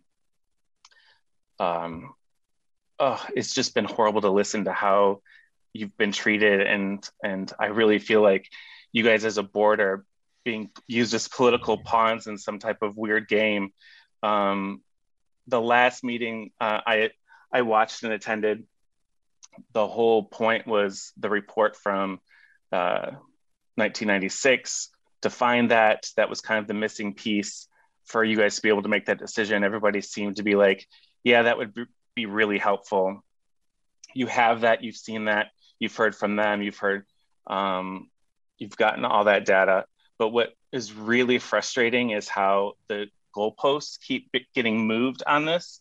For every time that we have a meeting, there's some new thing that's been found um, that isn't quite substantiated yet. So we need a little bit more time so that we can find the next thing that we can then move the goalposts for and find a little bit more. Um, it is a complete sham that they're trying to delay this till September. They've stated this publicly during city council meetings, thinking that September somehow the GSA will end their contract with APC. Um, let's realize that this property is owned by the GSA. It's not magically being turned over to our community after this for some type of project that everybody's talking about. It has a point of what they wanted to use it for. We're trying to execute that as a community. We've voted it in. We've talked about it from city perspective. We just keep moving this goalpost over and over and over because they want to fight some type of political battle and use you guys as pawns. And so I just want to apologize as a community member who sees the work that you guys are doing and what you're asking for and how you're being used and treated by the public uh, so that they don't have to see a respite center for the homeless in their neighborhood. Thank you. Thank you. Next speaker. The next speaker will be Ezra Denny.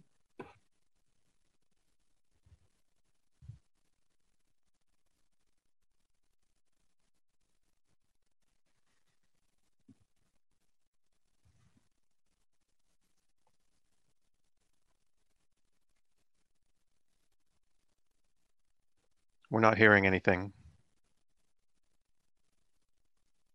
do you want to try moving to a different speaker and hopefully Ezra can figure out what's going on? Sure. Uh, the next speaker will be Laura Gamble then. Good evening. Thank you for the opportunity to speak tonight. I'm going to keep this brief for everyone's sake. Every single speaker that has demanded that HAB protect these buildings that are of historic value, which is not a thing, has previously advocated for their demolition without a single historic review. And yes, I have receipts for almost all of them. They have shamefully slandered the applicant and city staff in a bad faith attempt to further delay a project that they don't like. It's transparent as anything I've ever seen. They're misrepresenting historical significance in the name of bureaucratic violence towards vulnerable communities. Please don't be complicit. Subject matter experts all concur that the answer is to delist this property. Thank you for your time. Thank you, Ms. Campbell.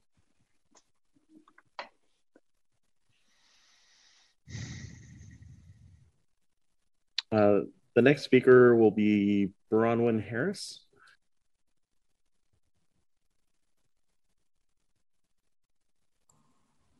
Hi, I'm Bronwyn Harris, and um, thank you so much for your time and for your service to our city. Um, I know being on a board is a lot of work, so thank you.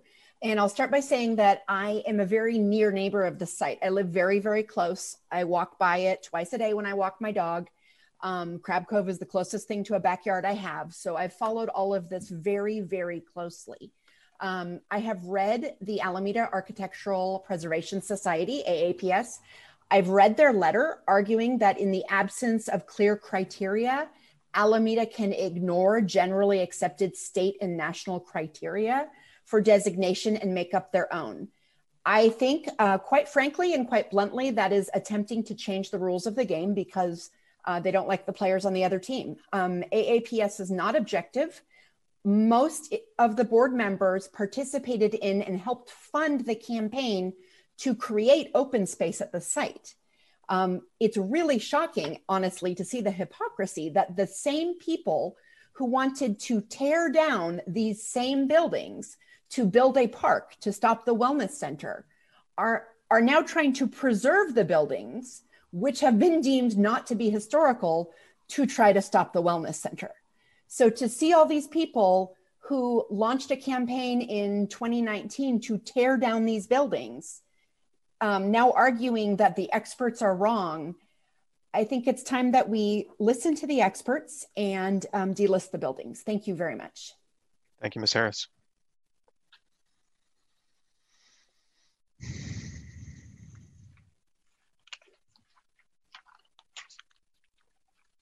The next speaker will be Brendan Sullivan.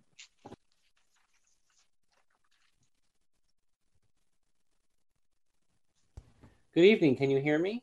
Yes, we can. Great. Well, thank you all for being here.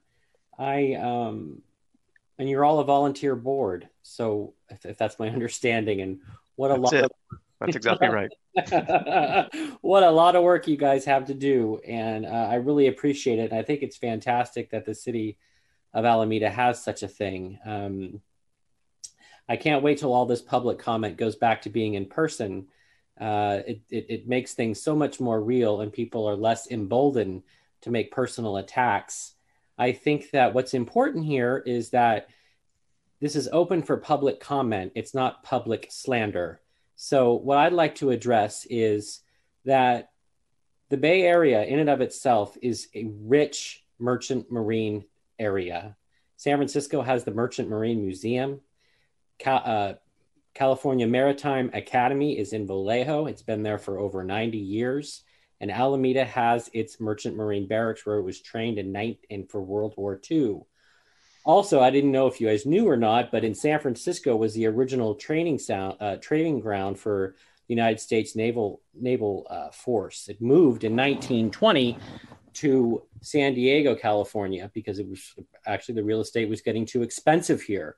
And that's what's happening now. Um, there is uh, the merchant marines, they, you know, they really hold a unique and, and, and an honored history. Um, and this is the last of its kind. And once it's gone, it's gone forever. So, um, taking more time to to destroy history or to remove history to make sure the i's are dotted and the t's are crossed is is is not is not a bad thing. And that's why alameda has this board. The um, the honored history of the merchant marines their sacrifices supported by our troops and the allies in world war ii that led us to victory is not something that should be forgotten. We don't need to tear down our history. Those who don't learn from history are doomed to repeat it. And it's such a wonderful part of our history. I hope you have a chance to listen to all the oral histories, as I firmly believe this site is worthy of preservation as a visual reminder to honor their efforts and legacy. Alameda's military history is so important as being a native San Franciscan and recently moved here to Alameda three years ago. It's just it's so important that we should strive to preserve what what's left. As Richmond has been able to repurpose their World War II buildings, San Francisco has been able to repurpose its its barracks. And in fact, it's some of the most expensive property in the city.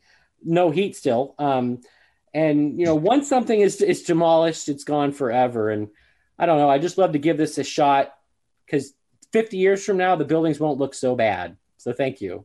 Thank you, Mr. Sullivan.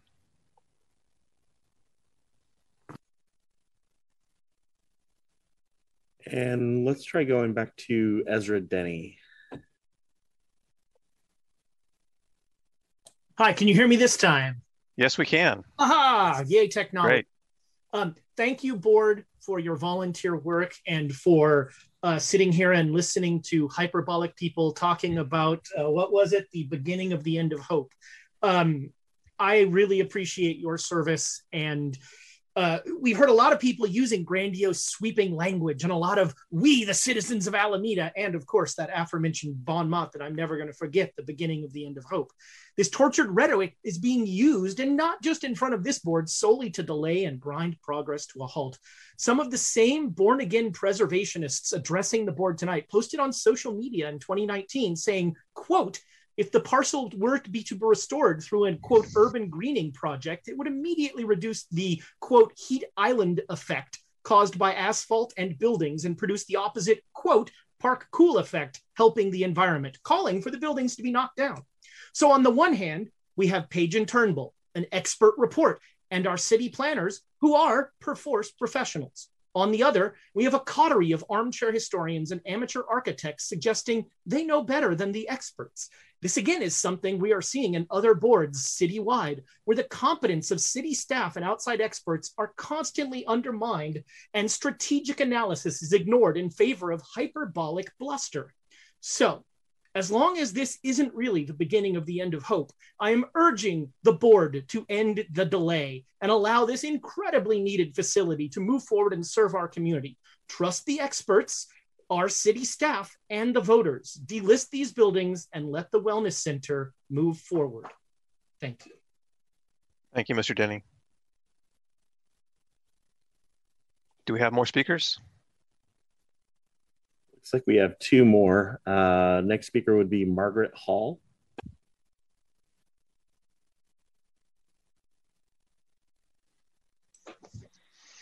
Hi, can you hear me? Yes, we can.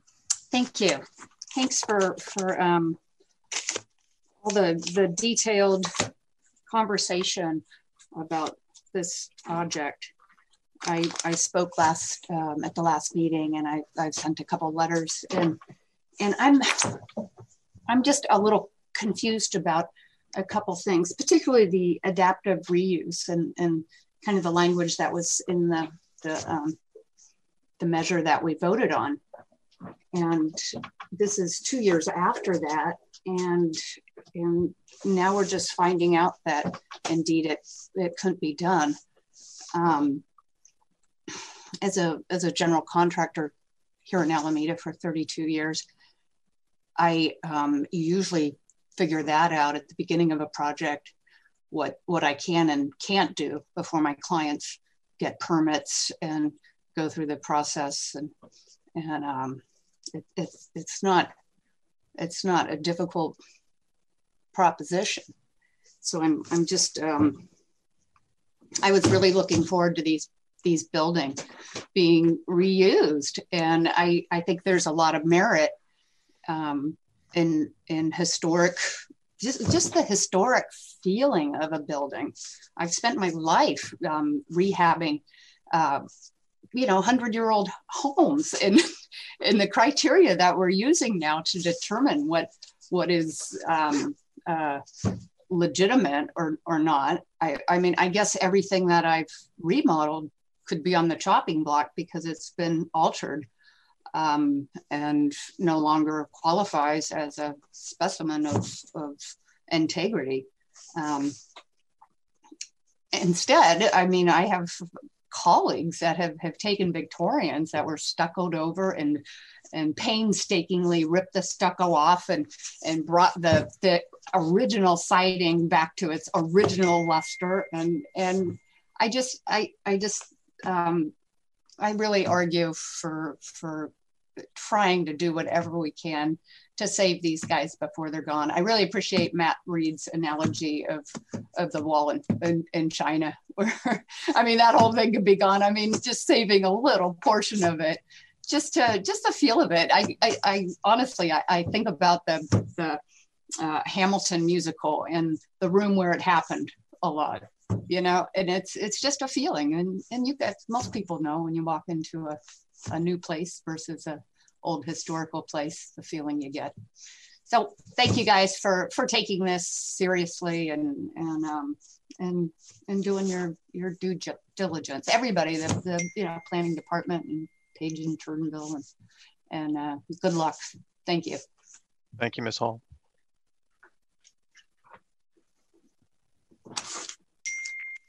There was one more speaker, but it looks like they've lowered their hand. Oh wait, nope, there it is. Uh, Thomas Stapleton.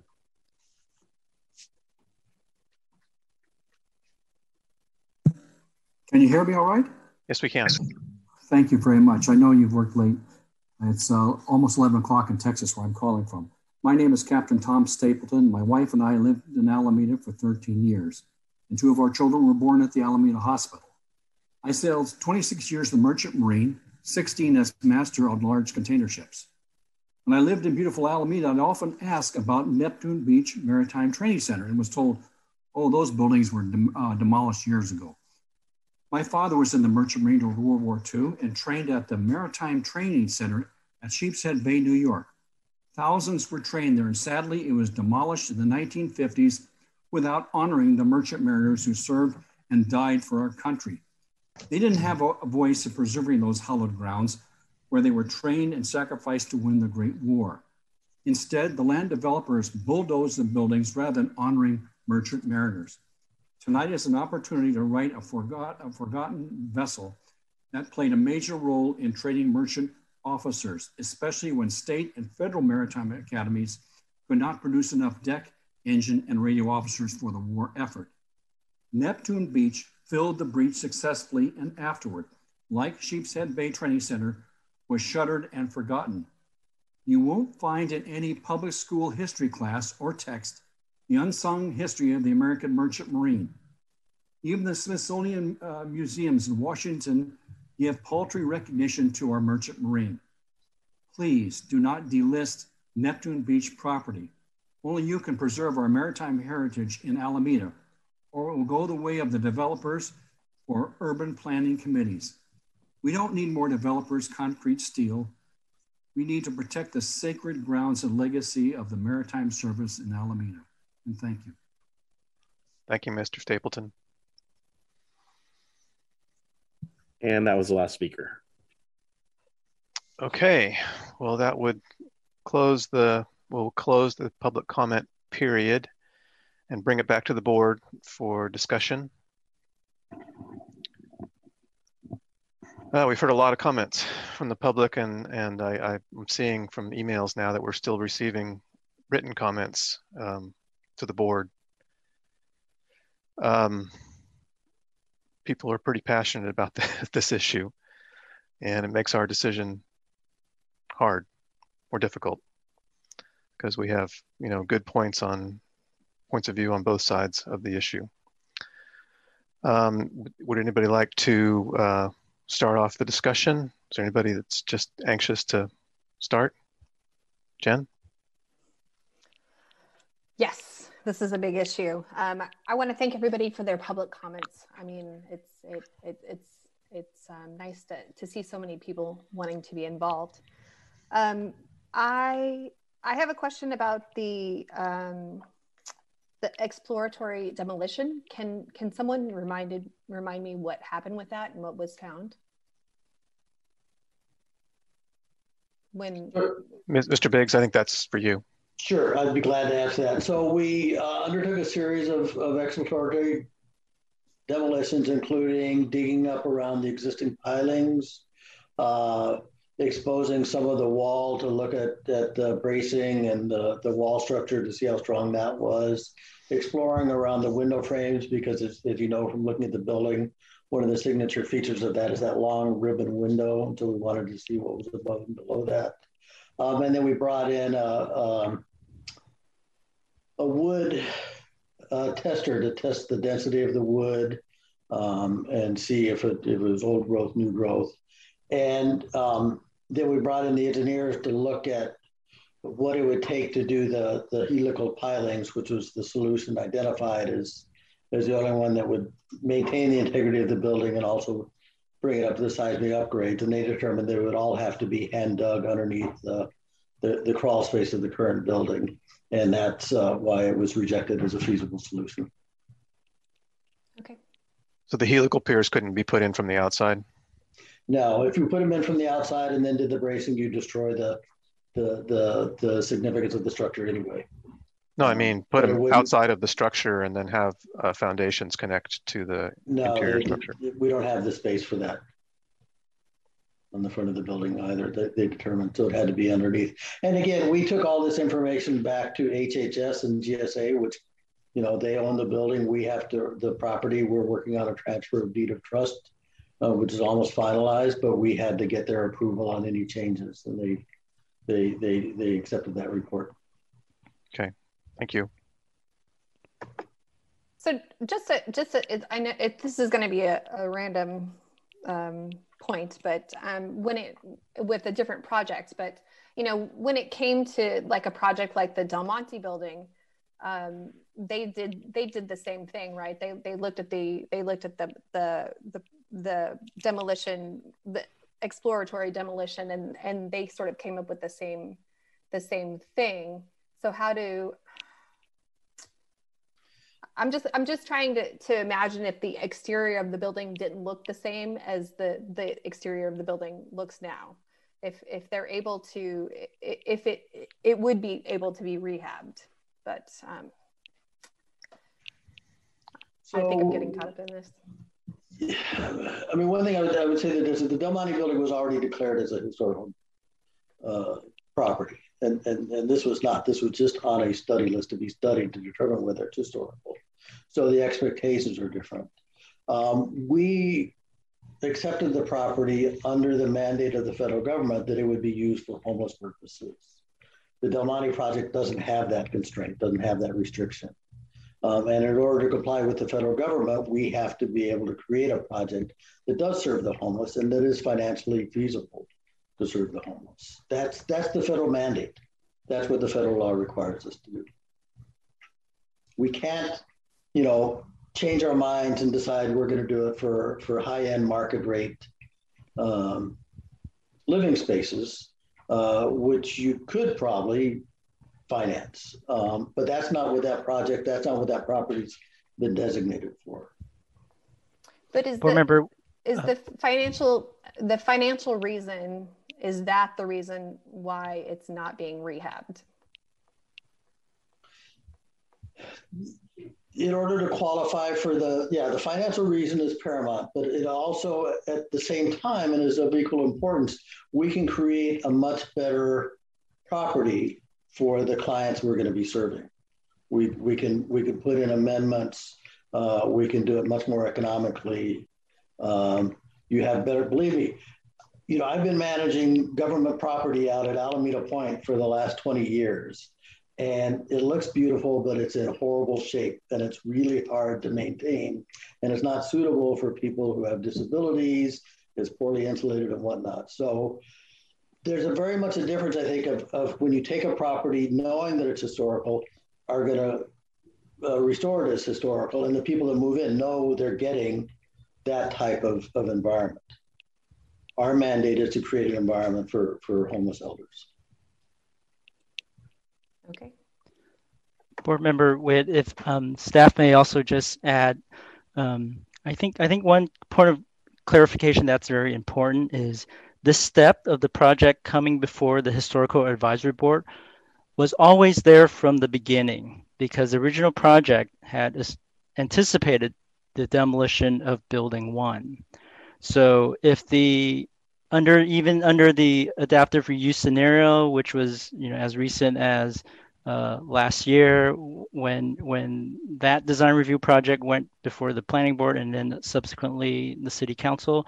Under that scenario the demolition of building one would still have required a certificate of approval by the historical advisory board. What's changed is now that we're finding doug's found out that uh, it was infeasible to reuse building two. And so i this the step of coming before you um, has always been there. And then specifically to board member Witt's question about the Del Monte warehouse, uh, difference between that building is it was a warehouse. The only thing that was really magnificent about the interior of the building were the trusses. And even then, that project, if you recall, came back to you because of um, feasibility reasons, and um, you had approved um, allowing the removal of the interior trusses. So very similar type of process where you you have a plan that's been approved, and as you go through the motions of designing it for construction, you're really you're realizing some um, real um, physical constraints that require modifications or revisions to the original plan. So something very common.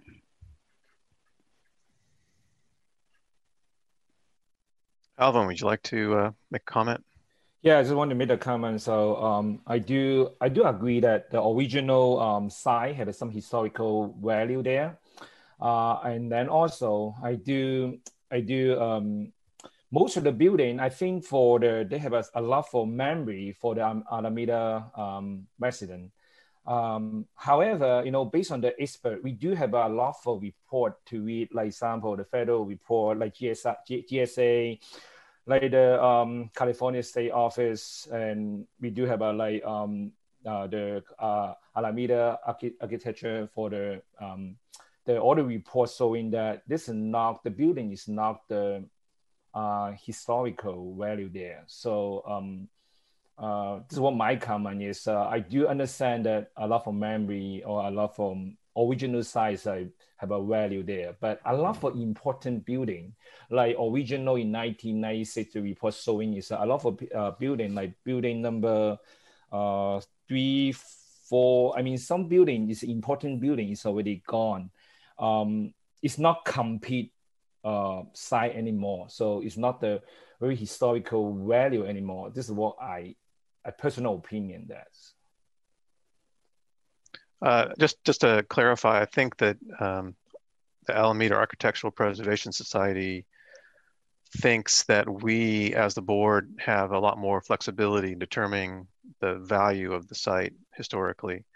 That based on, you know, we shouldn't be basing our decision on national or state criteria.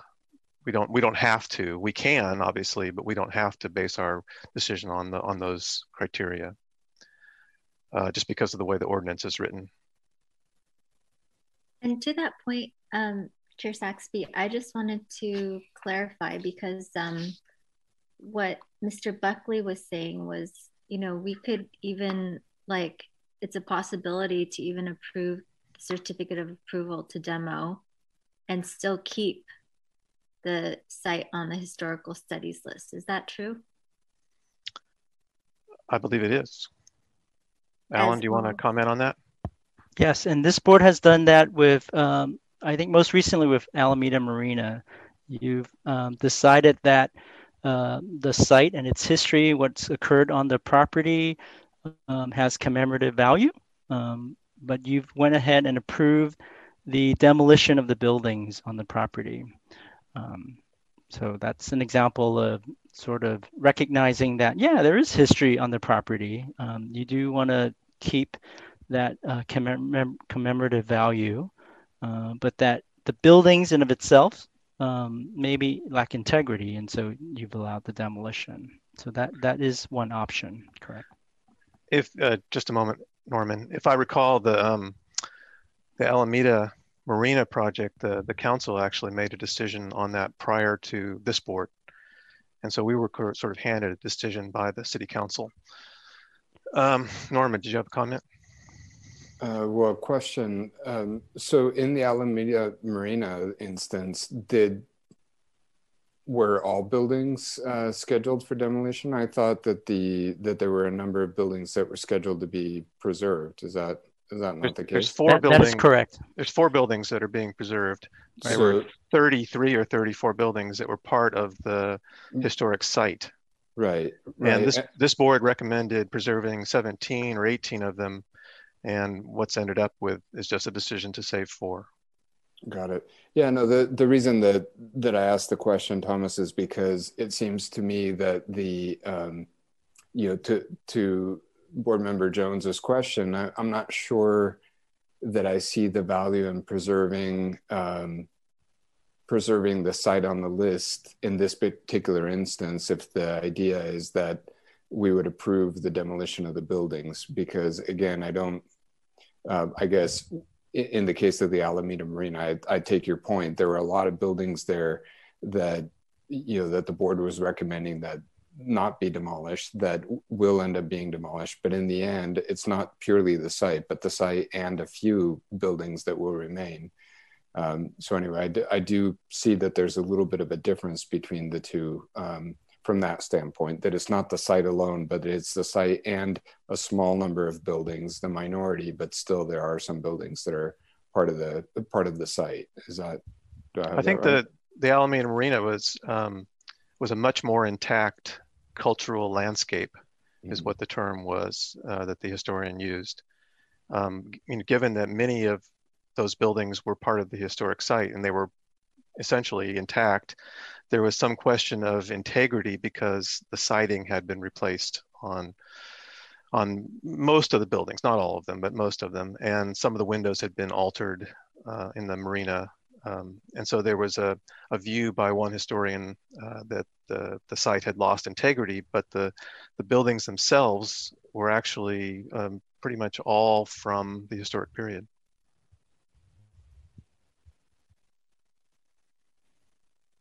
Other comments, questions? Um, since no one's stepping forward, uh, you know, I'm, what I'm hearing from when I'm reading from public comments and what I'm hearing from the speakers tonight, um, by you know, vast majority who spoke to the board uh, appear to value the significance of this site and the, the buildings that represent the, the connection to the maritime uh, Marines, uh, merchant Marines, excuse me. Um, and you know that that gives me a lot of hesitation to for this board to make the decision to demolish these buildings.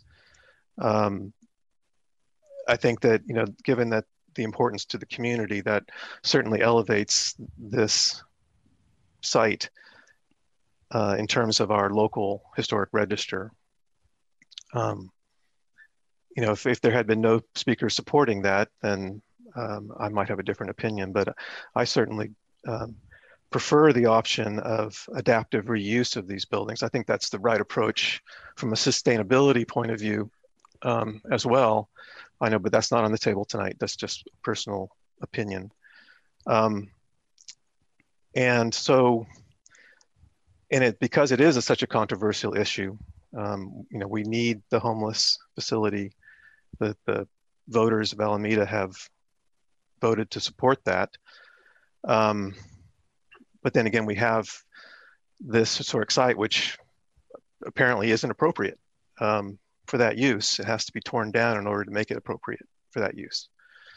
Um, so I would come down in favor of uh, not delisting the property and not approving the uh, application to uh, what's the term to uh, to the demolish. certificate of approval. Certificate of approval. Thank you.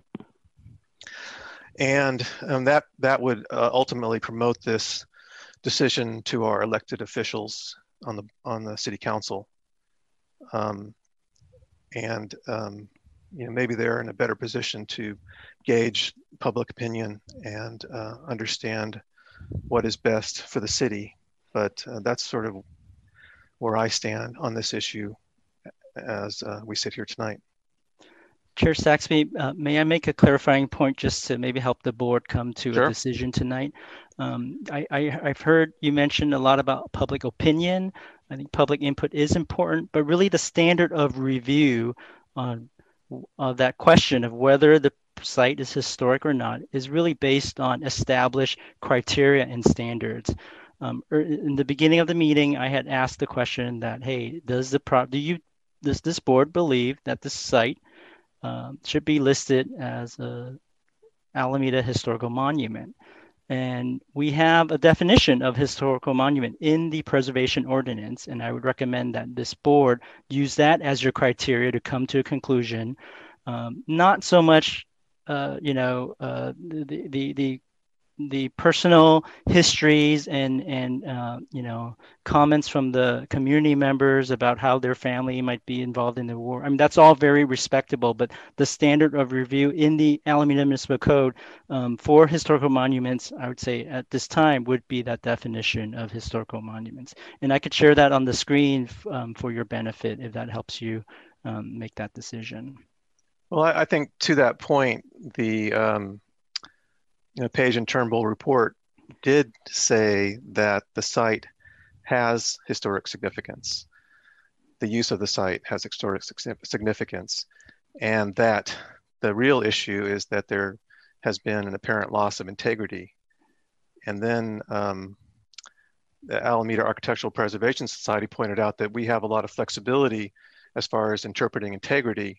Um, we don't have to rely on national or state standards for that uh, analysis. And so that's that was my point. That the site is historically significant, that it may have lost uh, integrity based on certain standards, but not necessarily by local standard.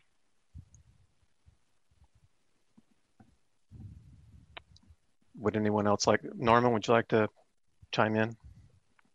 Um, sure. Yeah, I guess um, I'm going to repeat a bit the the comment that I had at our last meeting, which is that for me, this is so because it is an emotionally charged issue. What I've tried to do is to sort of put the blinders on a little bit and and try not to evaluate what we're being asked to do based on you know the value that we place on the service of of the people that trained here in the in the merchant marines and their mission which i, I think we all agree we're grateful for. Um, nor do i look at what the proposed mission is um, for alameda point collaborative for the use of the site. I think for me those two things have to be pushed aside in the considerations and just I, i'm purely trying to evaluate the site uh, and to determine whether I agree with Turnbull's, uh, Turnbull's assessment that that the site has lost its integrity. And and so to me, it feels like there's there's a couple of points that weigh on me. One is the fact that the site is no longer integral. So we're really ev- evaluating a small parcel of what was recently a larger site of what was historically a much larger site and a lot of the key buildings that were part of the of the school to begin with um, were sort of cast aside from the very beginning. So it seems to me that the minute, excuse me, the minute that the government decided that the that the uh, military training center was no longer needed, uh, they began to sort of uh, you know they declared it as a surplus property and began to cast pieces of it off. Um, and, and, so it's unfortunate because i think that you know to uh, the administrative building the auditorium i think that those were probably the best from an architectural standpoint were probably two of the most exemplary buildings on the site. And those are now gone and no longer part of of the decision that we're making. Um, so I almost feel like the integrity began to slide from, you know, from the mid 70s and has continued down that path. Um, you know, and then in the in '78, the the site gets put on the on the historic study list. But after that, it continues. You know, the demolition continues. The amount of buildings that existed there continue to be it, to get smaller and smaller uh, to the point where I do feel like, you know, at least for me, when I look at this historic images of what was the school and the training center as a campus and its connection to the water and the docks and the, you know, and, and the types of training that were occurring there, um, I really feel like the seamanship building is probably one of the only things that, at least in my personal opinion, harkens back to the mission that was that this site was intended for. Um, so in my opinion, uh, I don't think we can argue that some of the integrity and the overall uh, size of the of the uh, training center has been diminished over time, and now it's sort of a difficult decision as to whether what remains is sufficient to to continue on the historic study list. Um, and, and, it's, it's a difficult decision for me. I guess I, I I don't necessarily feel that the few buildings that remain are significant and that they're exemplary of what was there as a whole.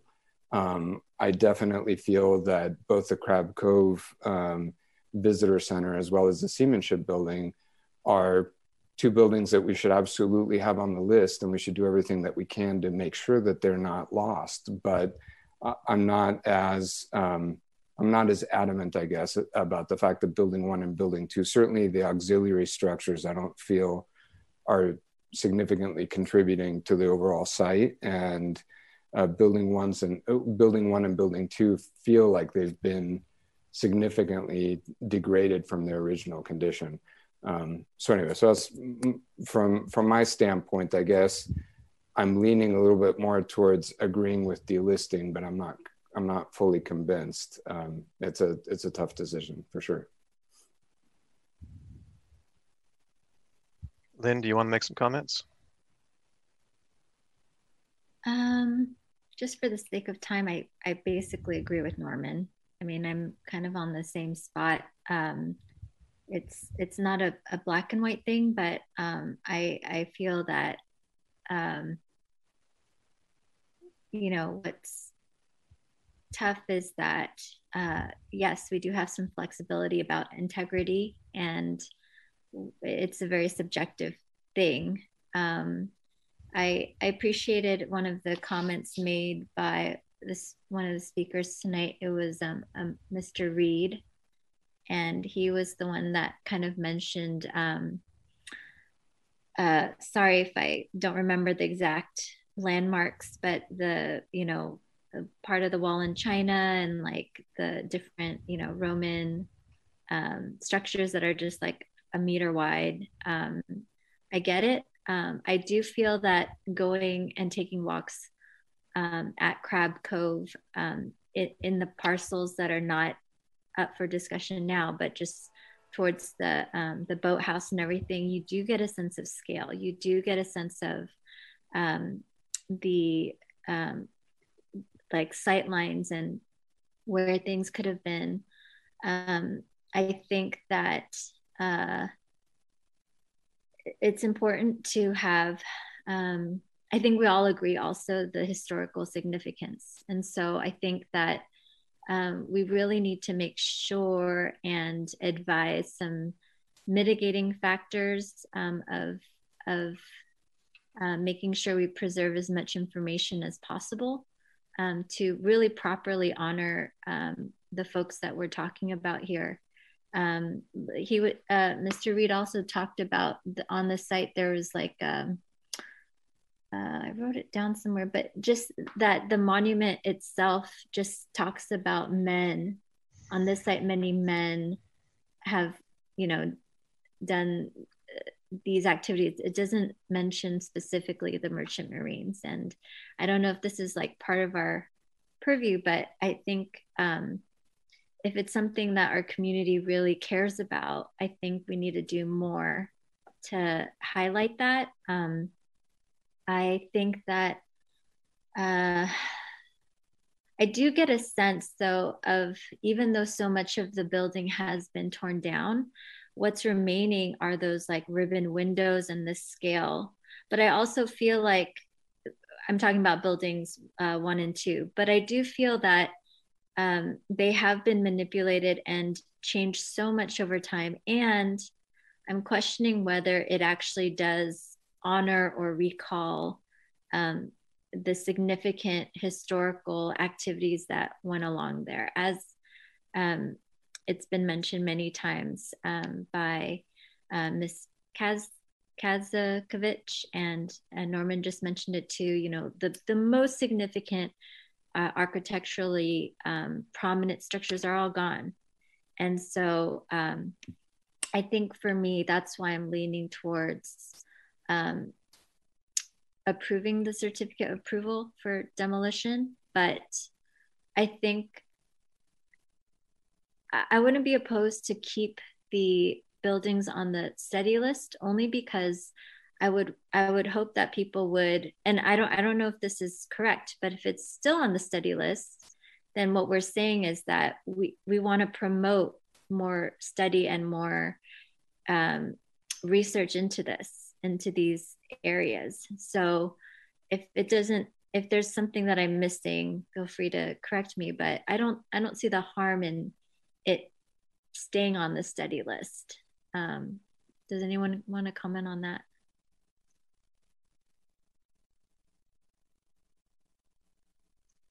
So for all intents and purposes, I think that uh, I would be okay after um, the research done up till now. I think that the Page, Page and Turnbull research and the facts of how it's been manipulated over time is convincing enough for me to feel that um, the buildings have lost their integrity, um, that it would properly um, highlight to anybody who would be around this area to know the significance. Um, and but but I think that we need to do more to highlight its significance because it's such a big part of Alameda. Um, that's what I have to say about that. mm-hmm. Thank you. So we've had comments. Okay, Norman, do you have more? Um, sorry, I just wanted to clarify Lynn's point. So, Lynn, is can I just uh, ask, is is what you're proposing would be not to delist the property, but to approve the certificate of approval? Is that was that your question?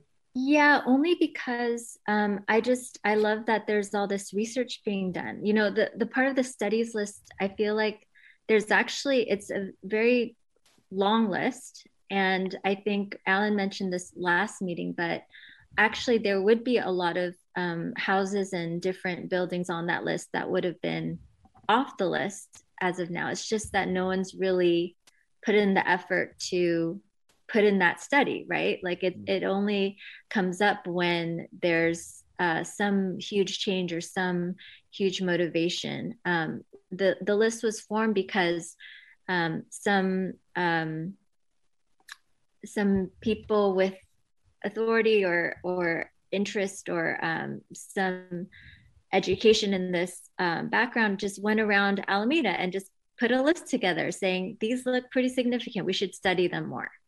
Um, but obviously, it takes a lot of time and effort, volunteering, some motivation to actually dig deep and study it enough to make a decision one way or the other. Um, I think that there's no harm in keeping, you know, this property on the study list, even if it was demolished, because I think it reflects the importance of this area. Um, and I don't know the technicalities because this the boathouse is still there, but I, I I don't think anyone can argue that this this site is historically significant or not. We all agree with that. But mm-hmm. it's the question of like the integrity of what's left and whether that actually reflects properly um, in a way that uh, people can make that connection with its history. Um, and so that's my thinking. Okay, thanks. Yeah, I, I, I understood your point. Thank you. Jen, did you have any other comments? No, I mean, I, I think it's, it's, well, it's really tough to make this decision because I think we all care about the historical character of, of, of this island and, and, and, you know, things are rapidly changing in the Bay Area. And there's such a need for respite housing and, and, and, you know, the land is sitting vacant, but, you know, the, the historical structure was you know half of it was was torn down not that not that long ago. And so it's it's it's hard to make the ter- determination whether um, whether the other half should be delisted and torn down as well one one point that i'd like to make about that is you know the the preservation movement in the united states really didn't come into being until the 1960s and early 70s there was very little awareness of the importance of historic preservation. So this this property happened to fall right in that period of time when people were making decisions about what to keep. Uh, we're, not, we're not thinking too much about the historical record. Alvin, did you have um, any, any further comments? Yeah, I do agree. Uh, Lynn mentioned about that. And um, um, yeah, the site definitely have a historical value there. But um, I personally feel it's like, um, like building two, right? Is original have a six wing and now the other three wing is already um, removed or gone. So um, it's not like um, it's not like the um, it's complete one. So um, so yeah, I I do agree. Lynn mentioned about that one. Yeah. So okay. Yeah. Well, I think that um, you know it's important for us tonight to make a decision. Um, we cannot table this issue any further. If we're uncertain about what to do, I think we need to kick it up to the city council. If we are certain about what to do, we need to make a decision. Um, so if there are no further comments, then I think we should, uh, I guess we're gonna do a roll call vote uh, on the two possible uh, draft resolutions that we have before us. Um, the first one being the delisting of the northern half of the parcel at 620 Central Avenue, which includes uh, buildings one, the, the four parts of building two, and the four outbuildings that are to the west of building two. Uh, eight, nine, 10, and four, I think. Uh, Alan, do you have a comment? Yes, so uh, just a reminder, Chair Saxby, we, we will need a motion and a second, um, and there are two actions in front of you. Um, just as you had described, Chair Saxby, uh, one is for the delisting of the 3.65 acre portion of the site from the study list. Um, and to uh, Board Member Jones's point earlier um, about there is an option to keep it on the list if you wish to, and also approve the certificate of demolition. That has been done, and there are precedents of that being done in the past. Um, and then the second action before the board is the uh, Mr. Biggs's application for a certificate of approval for buildings one, two, and the four accessory buildings. Yeah, and we, we can't vote on all those at once, so we have to sort of take them one at a time. I Yes, two separate votes. two separate two votes. motions, two separate votes. That's that's what I was trying to say. Um, so um, the first first resolution will be uh, whether or not to delist the northern part of this site. Um, and do I have a second on that uh, uh, motion? Or we... is that a motion from Chair Saxby? I'm just I'm taking notes. Um, well, I sure I can make a motion, or somebody else can make a motion, but I think that's the question at hand right now. I make a motion that we vote on uh, whether or not to delist the uh, northern half of the property at 620 Central Avenue, including buildings one, two, and the four accessory buildings uh, from the Alameda Historic Study List. Uh, Uh, I'll, so- se- I'll second the Ac- motion. Actually, Alan? Chair Saxby, clarification. So Sure. your motion has to be specific either to support the delist the listing or uh, deny the delisting. You would have to choose one or the or. So when you're voting, uh, I would Sure. be the, yeah, you get that. Mhm. I get that. Thank you for So that so so so I again, will motion would be to delist. Um, right. Motion would be to the, because the resolution is for delisting. So if you're voting on the resolution, it would be Right. a motion to delist. yeah I, that's what i Yes. Mhm. that's what i was implying um, so do i have a second for that motion which has been clarified Yes, I'll second the motion. okay So, So- do, staff will do a roll call vote. Uh, Chair Saxby, uh, no uh, Vice Denied. Chair Sanchez, Uh, yes. Board Member Witt, No. Board Member Lau. Oh, you're muted. Yes. Yes. Okay. And then Board Member Jones. No. No. Okay, so that motion fails. So uh,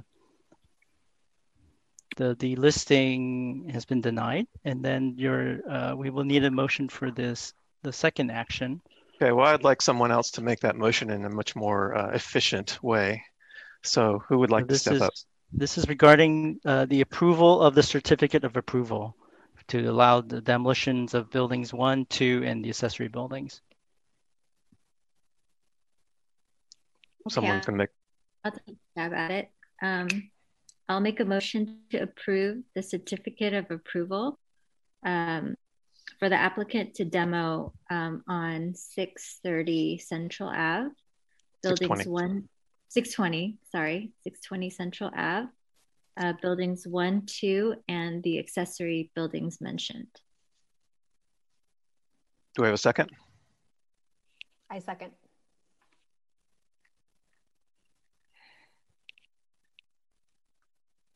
Okay, a roll call vote. Uh, Chair Saxby, No. Vice Chair Sanchez, Yes. Board Member Witt, Board Member Witt, Yes. okay. Uh, Board Member Lau, Yes. and Board Member Jones. Yes. Yes, so that motion passes. So the conclusion of tonight's meeting is that the, the listing is denied, uh, but the certificate of approval for demolition has been approved. So the property stays um, on the historic building study list. Um, and just for everyone's uh, information, the board's action is appealable to the city council, or the city council may also call this decision for review within the next 10 days. Thank you all very much. I know this was a difficult decision, but I really uh, appreciate the thoughtfulness you, you went at on this one. So with that behind us, we'll move forward with our agenda. Uh, the next item is board communications. Do we have any communications? I'm not seeing anybody raise their hand, so um, no communications. Um, next item on the agenda, staff communications. I just want to touch base really quickly on the effort on the historic preservation ordinance. Um, you can probably imagine that um, staff's time was really uh, focusing on this project, uh, on the McKay project this time. So we haven't actually been able to make much progress. Um, hoping over the next couple of months to be able to refocus a little bit, depending on the outcome of this McKay effort. As you can see, it, it really is taking a lot of time. Um, but previously, I did um, send you information about uh, just re- reading material about the Mills Act. So that's something that um, I would encourage you to consider um, uh, reading. And if you have any questions, reach out to me. Thank you. Okay. Next item is oral communications, another opportunity for speakers to talk to the board about items not on the agenda. Do we have any speakers? Currently, there is no one raising their hand. Though, uh, one, Jay, uh, Jay Garfinkel. Okay. About something that's not on this agenda? That I am not sure of.